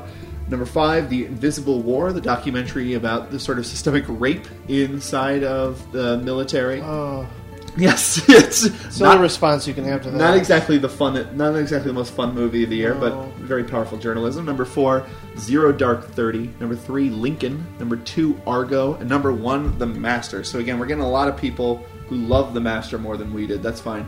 Jordan Mason apparently went to TIFF. Most of his films were there, and I don't think have seen any kind of release in America, or at least not the kind that I have heard of them. So uh, we'll go ahead and list them anyway. Number 10 was Two Years at Sea by Ben Rivers. Number 9 was Laurence Anyways by Xavier Dolan. Number 8 was Alps by Georgios Lanthimos. Oh, I want to see that. Dogtooth guy. Yes. Number 7 was I Want Your Love by Travis Matthews. Number 6 was Mekong Hotel by, I'm going to mispronounce this, Apachapong Weir Hesikulch. I apologize. I like that. Uh, number five was The Last Time I Saw Makeko by uh, Joao Pedro Rodriguez and Joao Riguera de Mada. My I please pronounce that as well. Number four was Boy Eating the Bird's Food by Hectores Liguizos. I may have mispronounced that. Number three was Spring Breakers by Harmony Korine. Pretty Oh. sure I pronounced that right. Number two was We Need to Talk About Kevin by Lim Ramsey. Again, a, th- a film I think most people consider Yeah. 2011, but Definitely. maybe it only came out where he lived 2012. Number one, Holy Motors by Leos Carax. We had a uh, listener. Um, phone, we had a listener send us an email. He's a uh, longtime listener, but first time uh, caller, I guess, or emailer. Whatever. We're glad to have his opinions. His number 10 was Dark Knight Rises. Number 10. His number 9 was 21 Jump Street. His number 8 was Looper. His number 7 was The Grey. Number 6, Lincoln. Number 5, The Cabin in the Woods. Number 4, Moonrise Kingdom. Number 3, Skyfall. Number 2, Django Unchained. And number 1, Cloud Atlas. So he agrees with us. This is Tad Bear 2004. Aw, thanks, Tad Bear. Yeah, he might be an 8 year old. Maybe he was born in I 2004. wonder if he's related to Red Bear. Yeah, he's probably related to Red Bear, and he's probably related to the uh, Bear in the Edge. Um, now, of course, there's Kurt Halfyard, uh, stalwart guest, uh, many time guest on this uh, podcast. One of my favorites. Number 10 was Berberian Sound Studio from the United Kingdom. That's He- he popped listed up the- on a couple of lists lately, and I've never heard of it. I've never heard of it either. Um, he listed the countries, by the way, so I'll go ahead and list those as well. Number nine was Leviathan from the USA, and I've heard of that, not know. I don't really know anything about it. Number eight was Compliance from the USA. Number seven, was, I like how you're rooting for like it's like it's like a sporting event. Number seven, The Imposter from the United Kingdom. Number six was Wrong from France. Number five was Moonrise Kingdom from USA. Number four was The Paperboy from USA, which I think he's maybe the only one who liked that movie that I saw. Uh-huh. I think most people, even the ones who liked it, just thought it was kind of trashy fun and sort of like Killer Joe as opposed to being actually a good movie. But number three was Gangs of Wasseypur by uh, from India. Number two was Amour from France, and number one was The Master from the United States of A. Amour was in my top 25. Absolutely. Now, Matt Gamble, controversial figure. You remember him from the De Palma episode. His number 10 was Killing Them Softly. His number 9 was Ugh. John Carter. His little message to people uh, who did not like John Carter is uh, fuck the haters, fuck them. So, there you go. His number 8 was The Innkeepers, which is a really bad movie. Number 7. it's Not that bad. It's okay. Number seven is Seven Psychopaths, fitting. Number six is Silent House, which isn't as bad as Jim thinks it is. It's shit. Number five was Silver Linings Playbook. Number four was Your Sister's Sister. Uh, number three was Indie Game the movie. Number two was Killer Joe, and number one, Compliance. Patrick Re- thinks Killer Joe is shit. I do. Uh, well, I, th- I think it's just gross and nasty. And if you think that gross and nasty are inherently valuable traits, then sure, you can like the movie. But I don't see any any redeeming qualities beyond that. Uh, there's uh, Peter Sobczynski. Uh, his number 10 was Beasts of the Southern Wild. Number 9 was Cosmopolis. Uh, Peter Sobczynski, by the way, also on the De Palma episode. Oh wow, back to back. Way to go, on Patrick. the pro side. Um, his number eight was Rust and Bone. His number seven was Bernie. His number six was Argo. Number five, Moonrise Kingdom. Number four, Zero Dark Thirty. Number three, Holy Motors. Number two, Django Unchained. And number one, The Master. Again, a lot of people really loving Master. Damon Houx from our Wong Kar Wai episode. Uh, he had he only had a top five with a uh, sort of floater top six. He said my number six would probably be Killing Them Softly, but my number five is Zero Dark Thirty. Number four, Cloud Atlas. Number three, Moonrise Kingdom. Number two, Django Unchained. And number one, Holy Motors. Of course, we have Renn Brown from Chud.com, you know him from the Wachowskis Oh, yeah. Adventure episode. His number 10 was Argo. His number 9 was Moonrise Kingdom. His number 8 was Skyfall. His number 7 was The Grey. His number 6 was Looper. His number 5 was Lincoln. His number 4 was Cloud Atlas. His number 3 was Beast of the Southern Wild. His number 2, Zero Dark Thirty. His number 1 was Django Unchained, which I can get behind. And we had a listener uh, write in, uh, Blaine Gamble. He only he, these are not ranked except for he knew that his favorite film of the year was The Master. Uh, he put in parentheses Phoenix, so he loved the, he loved the performance Oh, as much man. as we did. His other films in no particular order were Dark Knight Rises, Lincoln, Looper, Rust and Bone, Beasts of the Southern Wild, Holy Motors, Moonrise Kingdom, Killing Them Softly, and Cloud Atlas. Whew!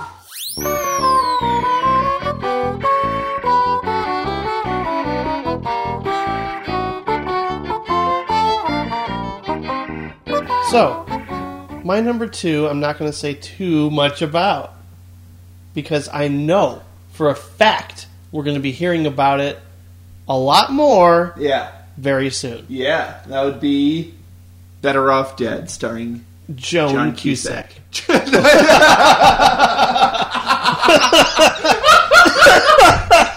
Oh no, it's not. Joan! You went with Joan? No, it's actually. Oh, Django Unchained? it's actually called the Django Unchained. The D is silent. Oh, yeah. the D is silent. Yeah. Uh, subtitle Hell Wolf, You Will Be Devoured. Mm-hmm, mm-hmm. Holy shit, Quentin Yeah. Tarantino, you did it again. Yeah. And by did it again, I, you don't just mean made another Quentin Tarantino movie, you mean Made a fucking great film. like surprised everybody. Uh, surprised It took everyone by surprise. again, this is an interesting, like, uh, the like sort of play on how we were talking about expectations because a lot of people were saying, "Meh, not not so much, not so high up on this one." A lot of people were kind of down on it. Um, at least like some initial screenings. Not a lot of people were really like uh, going crazy over it, and at least a lot of the a lot of the critics I talked to, including a few colleagues, were kind of like saying, "Eh, it's overlong. Eh, Jamie Foxx isn't that good." There's, you know, it's nothing like in terms. A lot of people have been saying that he's overdosing on the revenge theme after Kill Bill and Glorious Bastards, and now this film. I don't agree at all. I think that uh, he is bringing a whole lot to this film in terms of subtext, in terms of. Uh, I mean, th- I will say that the eruption of violence is. it's one of those moments uh, of, of all movies this year that completely like felt cathartic, but also shocking and wonderful at the same time to see those squibs be the way they are in this film. They're Verhoeven. yeah, the Verhoeven approach to violence. the official brand name of those kinds of squibs that yeah, large. yeah, no, totally. It's it's uh a, it's a, it's an exploitation flick in of in of its own right, um, but at the same time, I I really think he's onto something in terms of not just delivering. Oh, here's my take on the spaghetti western. He's uh he's really adding something more to this to this to his his brand of filmmaking, and I feel like it's funny, especially because for our clip show, when we talk about Inglourious Basterds and how we were kind of, you know, uh, in, not necessarily in the middle, but not as high up when we first saw it. Um, that's a movie that has grown on me more and more over the years, and I have a feeling that upon rewatches with this one, I'm going to grow to appreciate it even more. I will say that what took me out of the movie was just seeing Quentin Tarantino acting ridiculous, but that's okay. That's the low point of the It, film. it is. It's it's the only thing that really kind of like made me go, "Oh, Quentin." Uh, but everything else about it, I absolutely loved, and I think Jamie Foxx is pretty good. I really do. Um, and like I said earlier, uh, Samuel Jackson is fucking phenomenal. Leonardo DiCaprio, an incredibly great villain, and Christoph Waltz once again, awesome. I mean, it's just one of those things where uh, we're going to hear more about Patrick's take on the film, I'm sure. So I'm just going to leave it at that. I just one of my most joyous weren't- times If it weren't at the for movies. Simon Russell Beale, Christoph Waltz would have been my best supporting actor. Yeah, I, I, I, I would agree. It really was kind of a tough call between him and uh, and and Samuel Jackson. I thought they were both fucking wonderful in this movie. I just one of the best times I've had at the cinema all year long. So great! I got to watch this with Patrick. A lot of Absolutely. fun. What's your number two? I think I know what it is. My number two film of 2012 is The Imposter. Oh, Amazing documentary. is it? uh, just on a surface level, just totally riveting and mind blowing, and like every twist of the story just makes you want to like just makes you feel like you're losing your mind because it's so crazy. Um, and of course, that's just a story well told. And I think that may be the point. Maybe some people are missing is that it's a story told.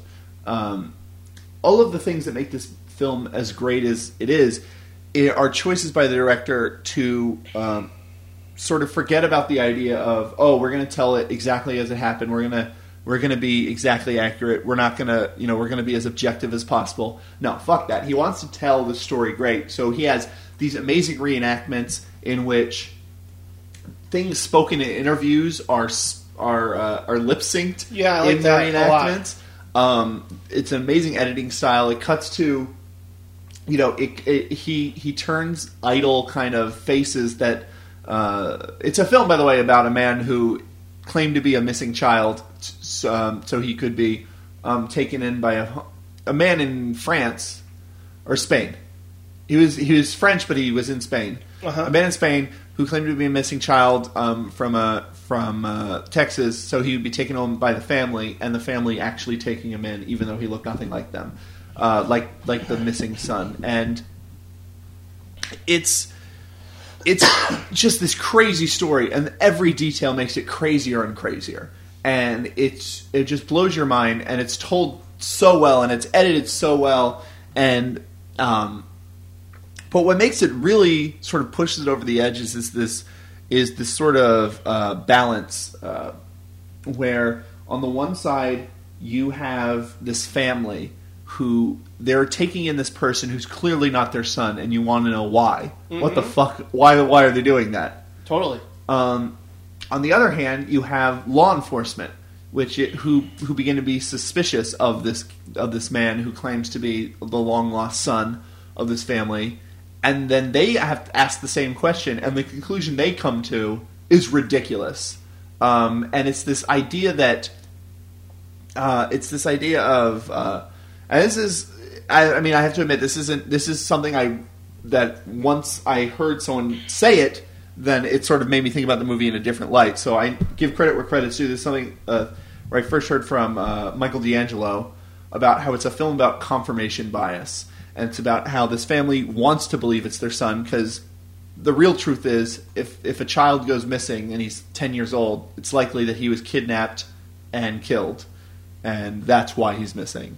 It's not often that a missing child goes that long missing um, without any reason and without any point.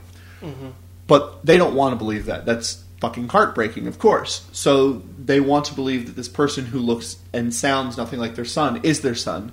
It's confirmation bias. It's the it's the story they want to believe. At the same side, because the uh, because the government, I forget exactly what agencies get involved. Um, um, because the government doesn't understand why doesn't understand this confirmation bias. They don't understand why this family um, is eh, you know why this family's doing it. They come up with their own theory, which is just as crazy, um, and it's sort of it it turns the film instead of just a really amazing story told well. Which without all this, it would still be an amazing story told well and be one of the best documentaries of the year um, it turns it into this really interesting essay on confirmation bias, which again um, sort of plays into the fact that it's very much an Errol Morris kind of film because it's playing into the idea of objective truth and sort of mocking the idea of objective truth and the idea that everyone's bringing their own sort of bias and their own sort of subjectivity to everything. Um, and so it becomes this amazing kind of story that has these implications that are just fascinating and yeah, just I'm. It, it wouldn't. Uh, that on its own wouldn't do it, but it's also just just so incredible to watch. And one of the choices the director makes is sort of it tells the story without any retrospect. Like it just tells the story as the events happen. It doesn't have people. It doesn't start with people looking back and then tell the story and jump back and forth time. It's all present tense, sort of. So you're riveted because you want to know what happens next, just as much as you know they want to know what's going on. And uh, it's just yeah, it's an amazing film, and it's very cinematic in a way that a lot of documentaries aren't. I mean, I don't.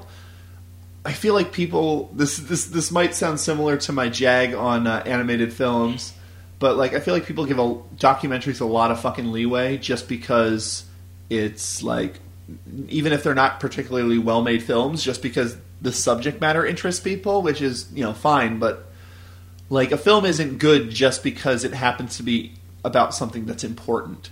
Like I I actually had a problem with uh, the uh, Secret War, Invisible War. Invisible War. I'm sorry, yes, Invisible War.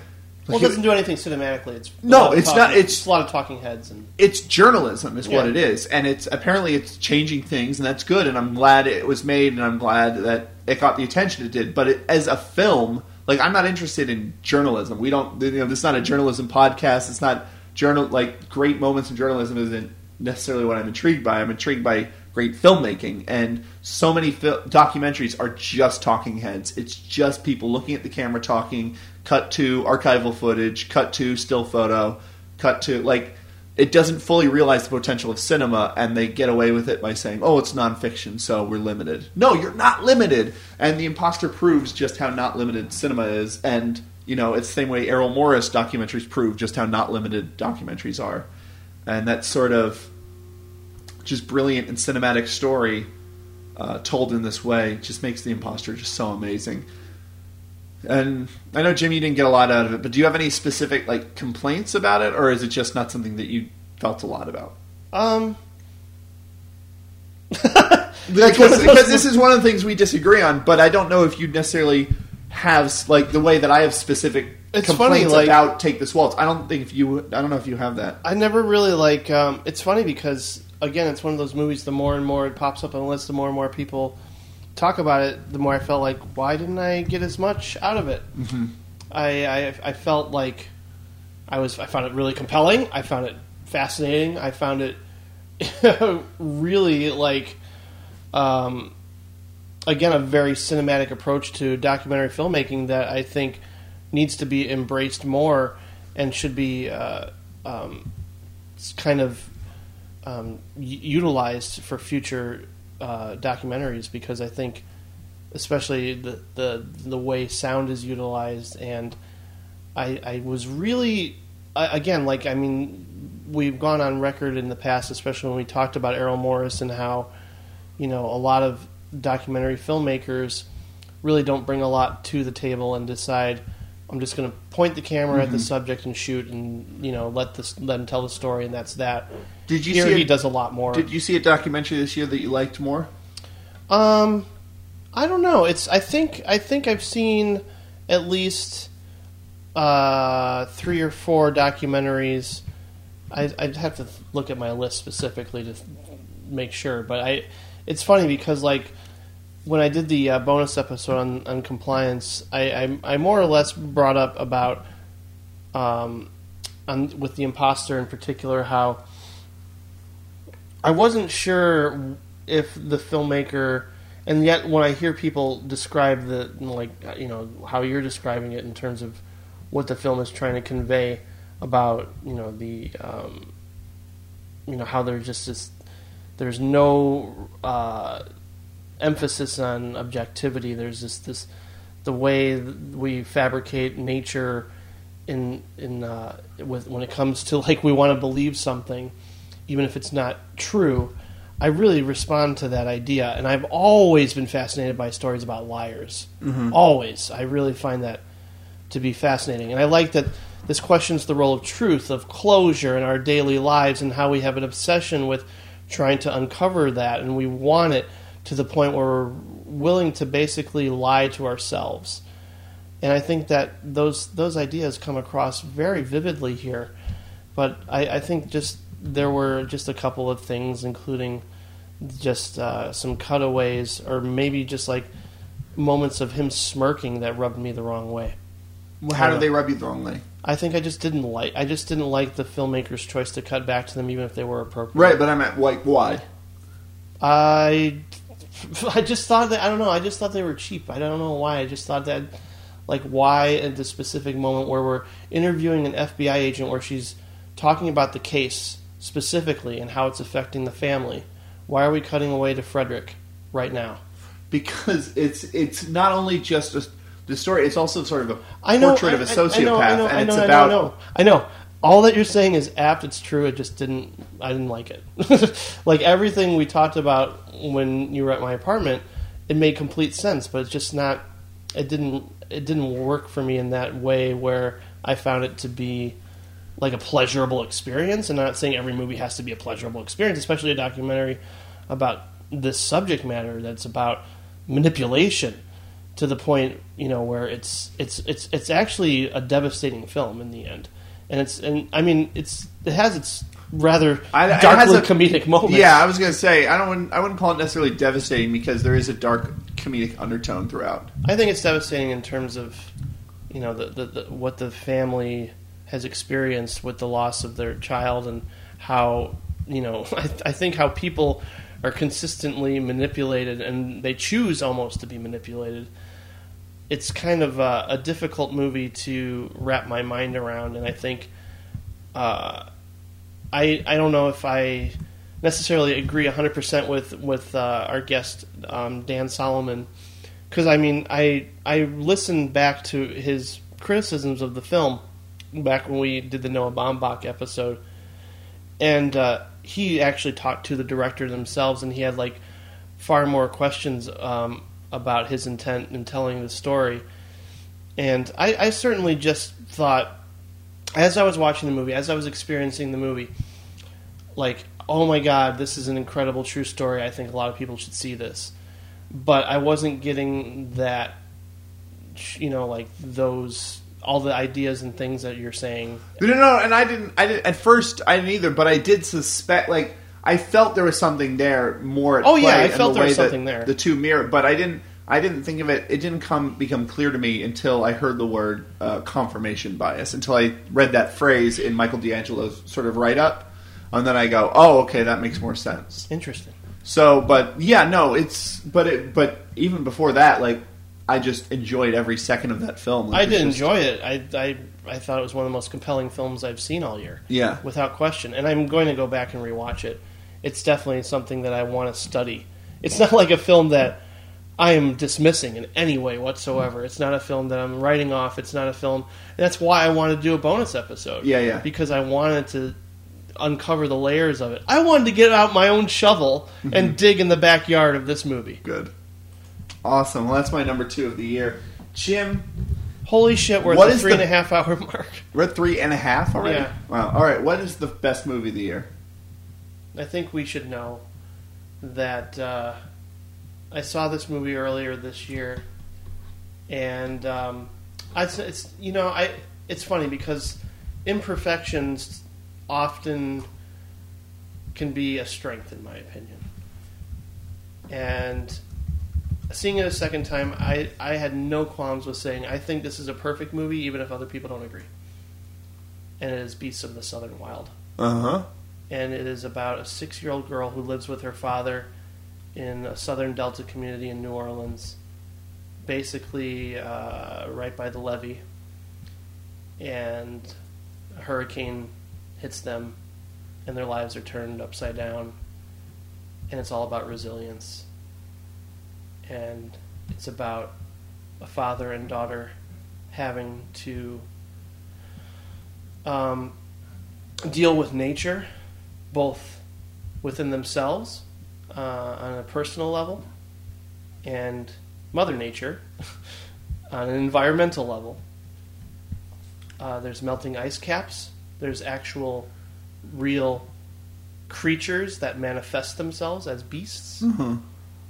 I think they're prehistoric creatures, maybe. And How are the prehistoric creatures achieved? Are is because it's an independent film? It's not They're not- big budget film. Is They're it? not CGI, that's Yeah. for sure. It, it reminded me, uh, in part, like where the wild things are. right. Interesting. Um, but I mean, they're metaphorical in a way too. I think. And at one point, she goes in search of her long lost mother, and it's one of my favorite moments I've seen in a movie in uh, many years. And uh, I don't know. I think uh, along with my number one of last year, Meek's Cutoff, all about people having to face these dire circumstances and try to overcome Are you saying you need a hug? no, I think like the, the simplest stories are often the most interesting to me, Yeah. where you just get two or three or four people. But it's also about a community too. You learn about you don't not in great detail, but you learn about the people that they surround themselves with. But it has this magical realism to it that from the opening credits you know if you're on board or not. It is a Roman candle of a movie. It is like a life affirming experience. It is about the world we live in. It is about family. It's about uh, growing up when you're not ready to grow up, which is something I love thematically in a movie. Um, and it is really about having to be uh, like I, very similar to what I just said. Basically, having to become an adult when uh, you are not mentally or physically ready to do so. And I think that's something that I've had to do in my own lifetime. But it's also just a gloriously original movie. I've never seen anything like this movie, and I'm not sure I ever will. Although I will, I would happily compare it to uh, like David Gordon Green's George Washington or Terrence Malick. It's sort of vibe you got Yeah. from the trailers. Mhm. I, this is definitely one of the biggest regrets of me of not catching it in the theaters. Uh-huh. Um, you know, it's uh, I don't know. I've never been. I haven't been this emotional over a movie since maybe Synecdoche, New York, uh-huh. and uh, it's that's a much colder movie. Right. But I think it's also in a way just one of those. Uh, you know, and when people see it, and if they know my life, they can understand why it's so effective. But I think it's a, I think it's just one. Of, I, it's a this guy who made this is thirty years old, and I just want to kill him. I just like, my God, I can't believe this fucking guy. You know, Yeah. I mean, he's got the one. you of know how old you know, you know how old Orson Welles was. yeah, I mean, this the most incredible vision, and you know, I I could see people like you know, okay, it's maybe lower on their list or whatever, but it is just simply like the the emotional depth, the the meaning I've got after this movie. It, it's unlike anything else I've experienced in a long time. The lead performances, this is one of the best child performances I've ever seen. That's not hyperbole. I really feel that way and uh, I don't know. I I can't. I'm going to watch this movie once a year. It's Beasts of the Southern Wild. Please see it. It's out on video. It's actually a now. movie I'm pretty glad I haven't read a lot about. I, I don't think I even watched the full trailer. I think I saw like screenshots from the trailer, um, particularly the girl holding the two sparklers or whatever. That one famous shot. That's sort of the takeaway shot that Yeah. the, the one screen cap that everyone uses. But uh, it's a film I can't wait to watch. I, it's on DVD now, I think. Yeah. Um, so it's, It's a, a tidal wave of a movie, Patrick. Let it wash over you. yeah, yeah. Uh, Put it on the poster. Hurricanes. Um, yeah, no, I can't wait to watch it. I didn't get a chance to. Um, It's okay. It's only this. 90 minutes, too, so that's nice. so Gee, I wonder what number one is for Patrick. Yay! I'm excited to hear it. the best movie of 2012 was Django Unchained. Very close. Here, They- They were fighting. They were. I mean, it's hard because you get that high after walking out of the theater. It's, but yeah, I mean, I, Django Unchained is wildly entertaining. Um, Christoph Waltz is kind of it. He's too he's too similar to his character in Glorious Bastards to be like surprising. Like it's a similar game he's playing as far as the casual viciousness and the cat like and but just the the incredible politeness and the and, the manners that he shows as he's a killer. But so it's a similar game, but he's amazing in it. He's so funny. Um, the first scene, which is very talky and long, is just riveting. Every scene in which he's just going on these long conversations, the way he, um, you think that he's some kind of madman at first, and then you finally realize this game he's playing as far as goading people to hold him at gunpoint and then to explain calmly to them that he is only fulfilling a bounty and he's acting within the law. Like one of the most amazing things about this movie is so many westerns are about like just there are no laws and there are no rules and the sheriff is drunk and he can't do anything so it's every man for himself. It's you know, it's fascism, power is law. And but like until the like even the very end when, you know, the, this is obviously a story about a runaway slave trying to trying to free his wife, like the way they approach it is, oh, we need to figure out a way so they can sign papers so she's free. Like it's not some badass movie where they they save her and then they you know ride a horse into the sunset for the north and to a free state. Like they do everything by the book and it makes something everything so much more interesting and it sort of plays a lot of the games that Tarantino plays in sort of the basement scene in Glorious Bastards, where it's Oh, just yeah. building up tension just through uh, the just dinner, through the fact dinner that scene. just through the fact that you know how everything is supposed to go. Yeah, the dinner scene is very similar to that, but you know how everything's supposed to go, and then just one little monkey wrench can throw everything off kilter, and it's really funny, and it's really the action's amazing. I think the gunfight at the end is as exciting as the sword fight at the end of Kill Bill Volume One, if not more. Um, I think I think I love the giant Verhoeven squibs. I love Yeah. I love I love Jamie Foxx's performance. His character has such a strong arc, probably the strongest arc of any um, Tarantino character ever.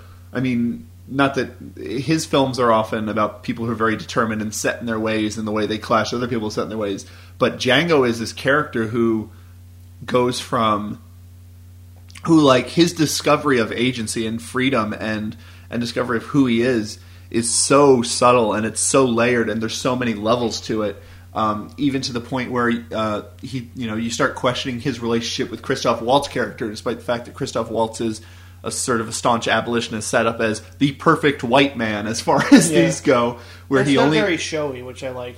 yeah, yeah, but so all of that makes it just one of the mo- most entertaining movies of the year, and it's and just like brilliant and interesting and funny, and all the music choices where it's all of these modern singers over these beats that are are and production that's very spaghetti western inspired, and you have you have Rick Ross rapping over uh, sort of spaghetti western type music, and you have John Legend singing a song that I didn't know it was John Legend. I assumed it was some '70s deep cut.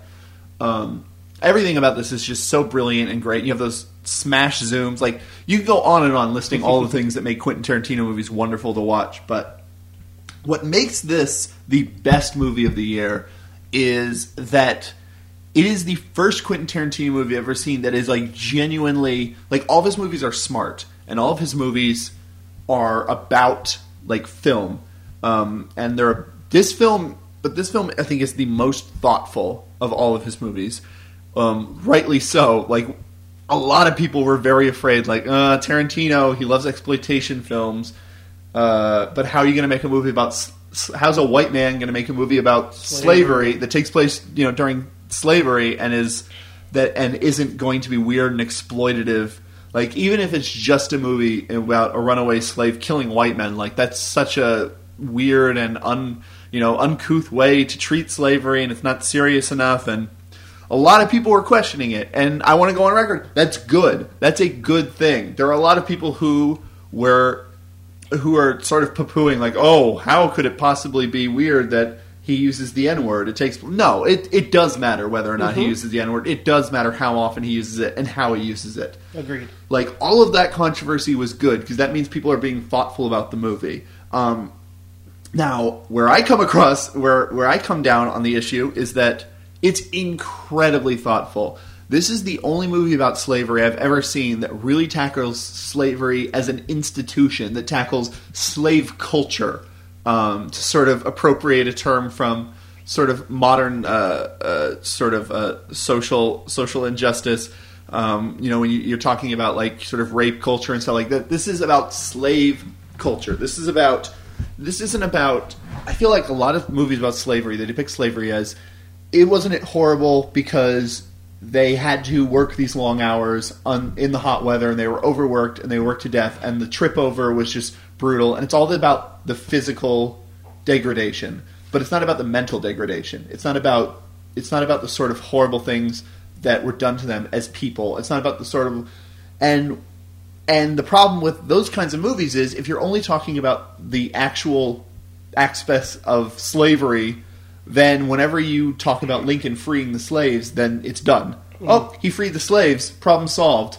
When in reality, mental anguish. It's it's fucking 2012, and the problem has not been solved. You God, know what I mean? Like, There's like- still ramifications. so and and because Tarantino takes on the mental side of that, he takes on the attitudes, the the fact that you know, like yes, slavery has ended for has been over, ended for over hundred years, but the attitudes that created slavery have not and have lingered, and that makes his film much more powerful than a lot of more dramatic, more straightforward, more prestige Oscar bait kind of movies about this sort of thing.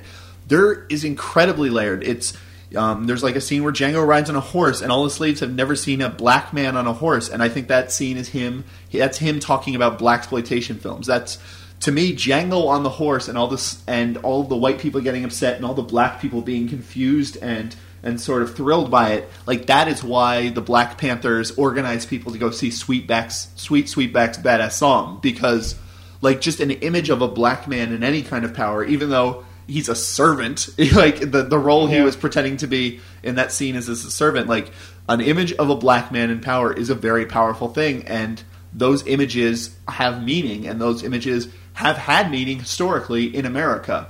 Um, so it's not black exploitation as in oh yeah like like he could have easily gone the route of yeah black people are cool and it'd be fucking cool if a cool black guy just killed a bunch of white people because fuck white people. Like he's very thoughtful about it. He questions his own relationship to black exploitation in the relationship between Django and Christoph Waltz uh, Waltz's characters. I can't remember. But like because Christoph Waltz is comes off as this perfect white man who loves who looks at black people as simply other humans and and he wants to free all the slaves and he has no qualms about killing anyone who owns slaves because that's not a problem. But later on when Django actually shows agency outside of the plan that his character uh, sort of wants and he gets nervous like he shows his true colors. He fucks Django over when he uh, in the in the scene in the end which I'm not going to spoil but like like there's parts where it actually questions the idea of the narrative of a white man saving a black man, which this could have easily been.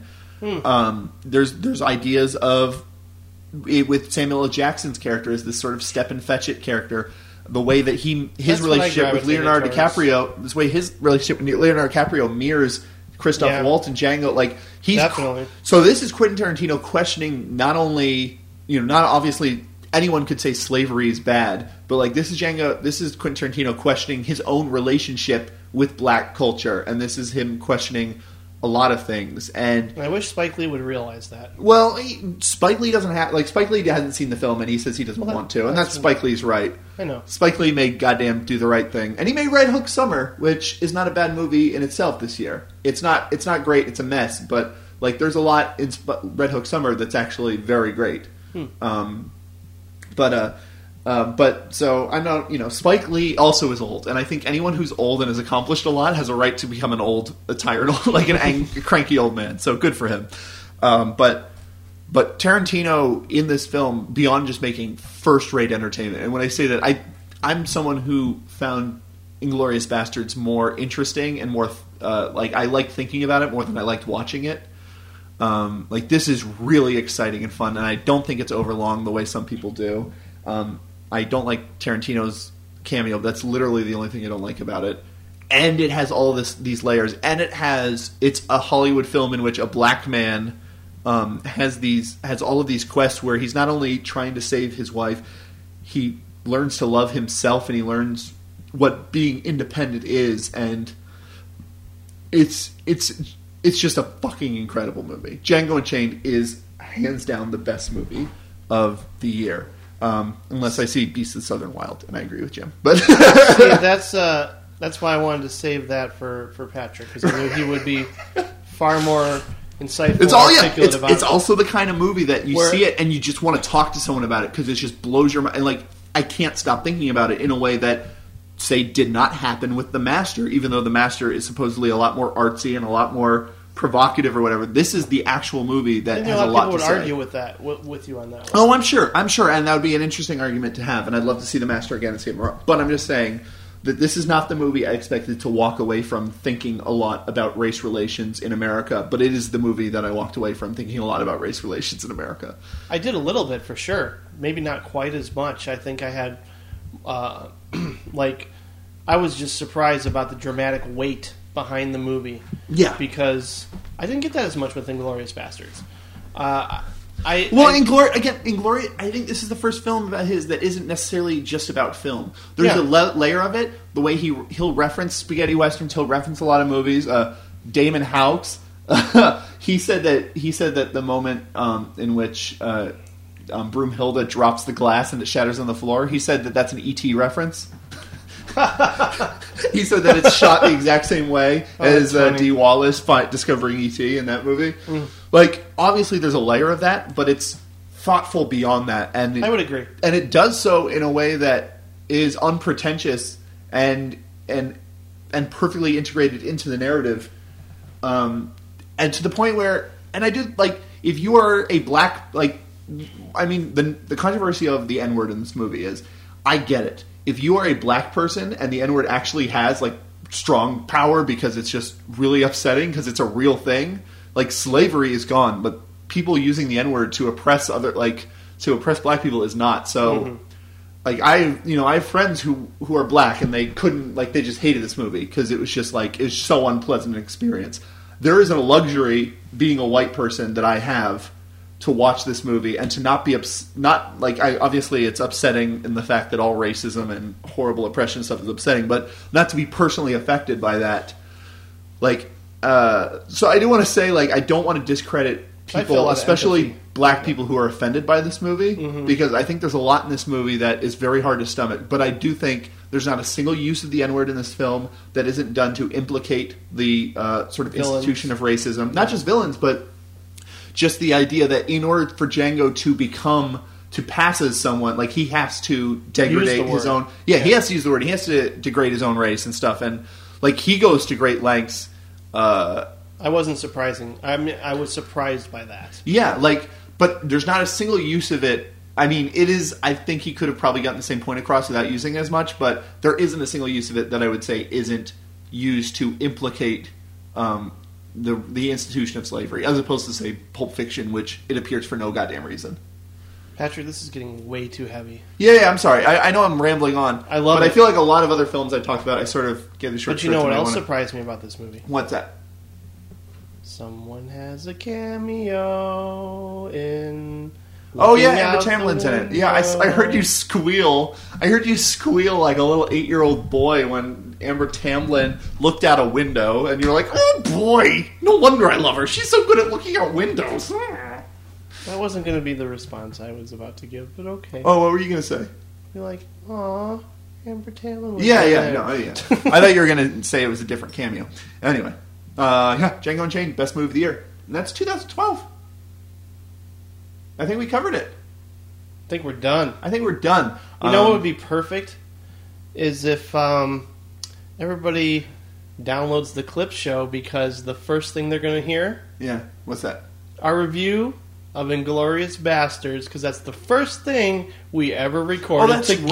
right. That's right. We saw Inglourious Basterds together, and you wanted to record us talking about it. Didn't go so well. I don't remember, but You're about to find out. yeah, how yeah, it yeah, went. yeah. We're, by the way, we're, we're we're in a marathon. You think this ep- episode's long? We all have another podcast to record right now. We're in a marathon It's going to be. streaming It's session, got but to be an hour and a half at the most. yeah, yeah. Anyway, uh, so that's 2012. Thank you, everybody. Thank you so much for all the wonderful feedback. Thank Yeah. you for a wonderful year. Thank you, Patrick. This was really the year that I felt like this podcast sort of found its feet, Definitely. and yeah, thank you, Jim. Yeah, it's been great.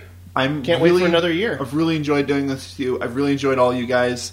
Yeah. Like, I really, I don't want to cry, but yeah, no, I really appreciate. I've enjoyed all the guests Everybody. we've had, all the emails we've gotten, all the uh, wonderful support we've had, and the Facebook Mm-hmm. uh, likes and the iTunes comments. Everything's been wonderful. We can't thank you enough. We're really looking forward to the next uh, year of podcasting, starting with uh, the Coen Brothers episode coming Yeah. up in two weeks. It's going to be a great way to start off the official directors uh, that we're covering in the new year. Yep. And uh, the way to end this episode, I think, I might want to share with you guys my favorite song of 2012. Please do. Uh, I think a lot of people uh, heard Kendrick Lamar's album "Good Kid, Mad City," which, Which is great. It's a great album. I won't deny I that. I'm not the biggest rap guy in the world. Yeah, yeah, no. Um, I love uh, it. I think I think technically Rick Ross is the biggest rap guy in the world. That's a fat joke. Okay, um, but I don't think many people heard Kendrick Lamar's single. Uh, before that, he released on the internet. It's called uh, "Cartoons and Cereal, and it's the same game where it's sort of playing the idea of the loss of innocence through sort of the gangster world he lives in.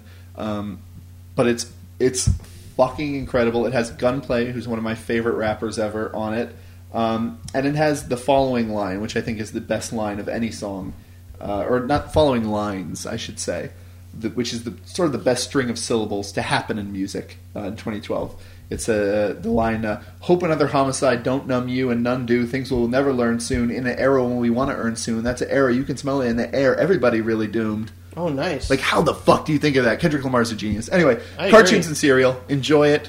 Um, go ahead, see you, download we'll it. see you for the clip show. We'll see you for the clip show. And I run it. And I run it. And I run it.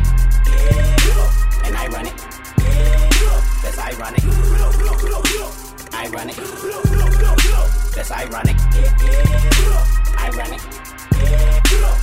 Salt all of my wounds, hear my tears, all of my tunes. Let my life loose in this booth, just for you. Motherfucker, hope y'all And I amused. run it. And I run it. And I run it. And I run it. That's ironic.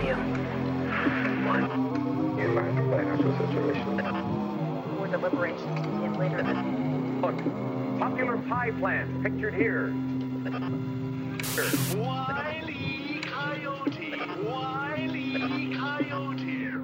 shit make a nigga just wanna ride. Reminisce when I had the morning appetite. Applejack and after that I hit the TV guide. And a maniac, the only thing that give me peace of mind. I'm a maniac, we're aiming at the enemy that lie. Tell a story that I never blurry 25. Not to worry, heavy warrior will come and see euphoria. And that's a covenant I put on every tribe. Ain't nobody go tie your shoe. Nobody go abide by your rule. Nobody horn your gun. How come your tongue say killer then kill my mood? Like speed living in the world you know. Little hole me feeling like a live wire. Bet I put some new tires on a lightning bolt. Till I reckon to a pole like a right to vote. I'm from the bottom of the jungle.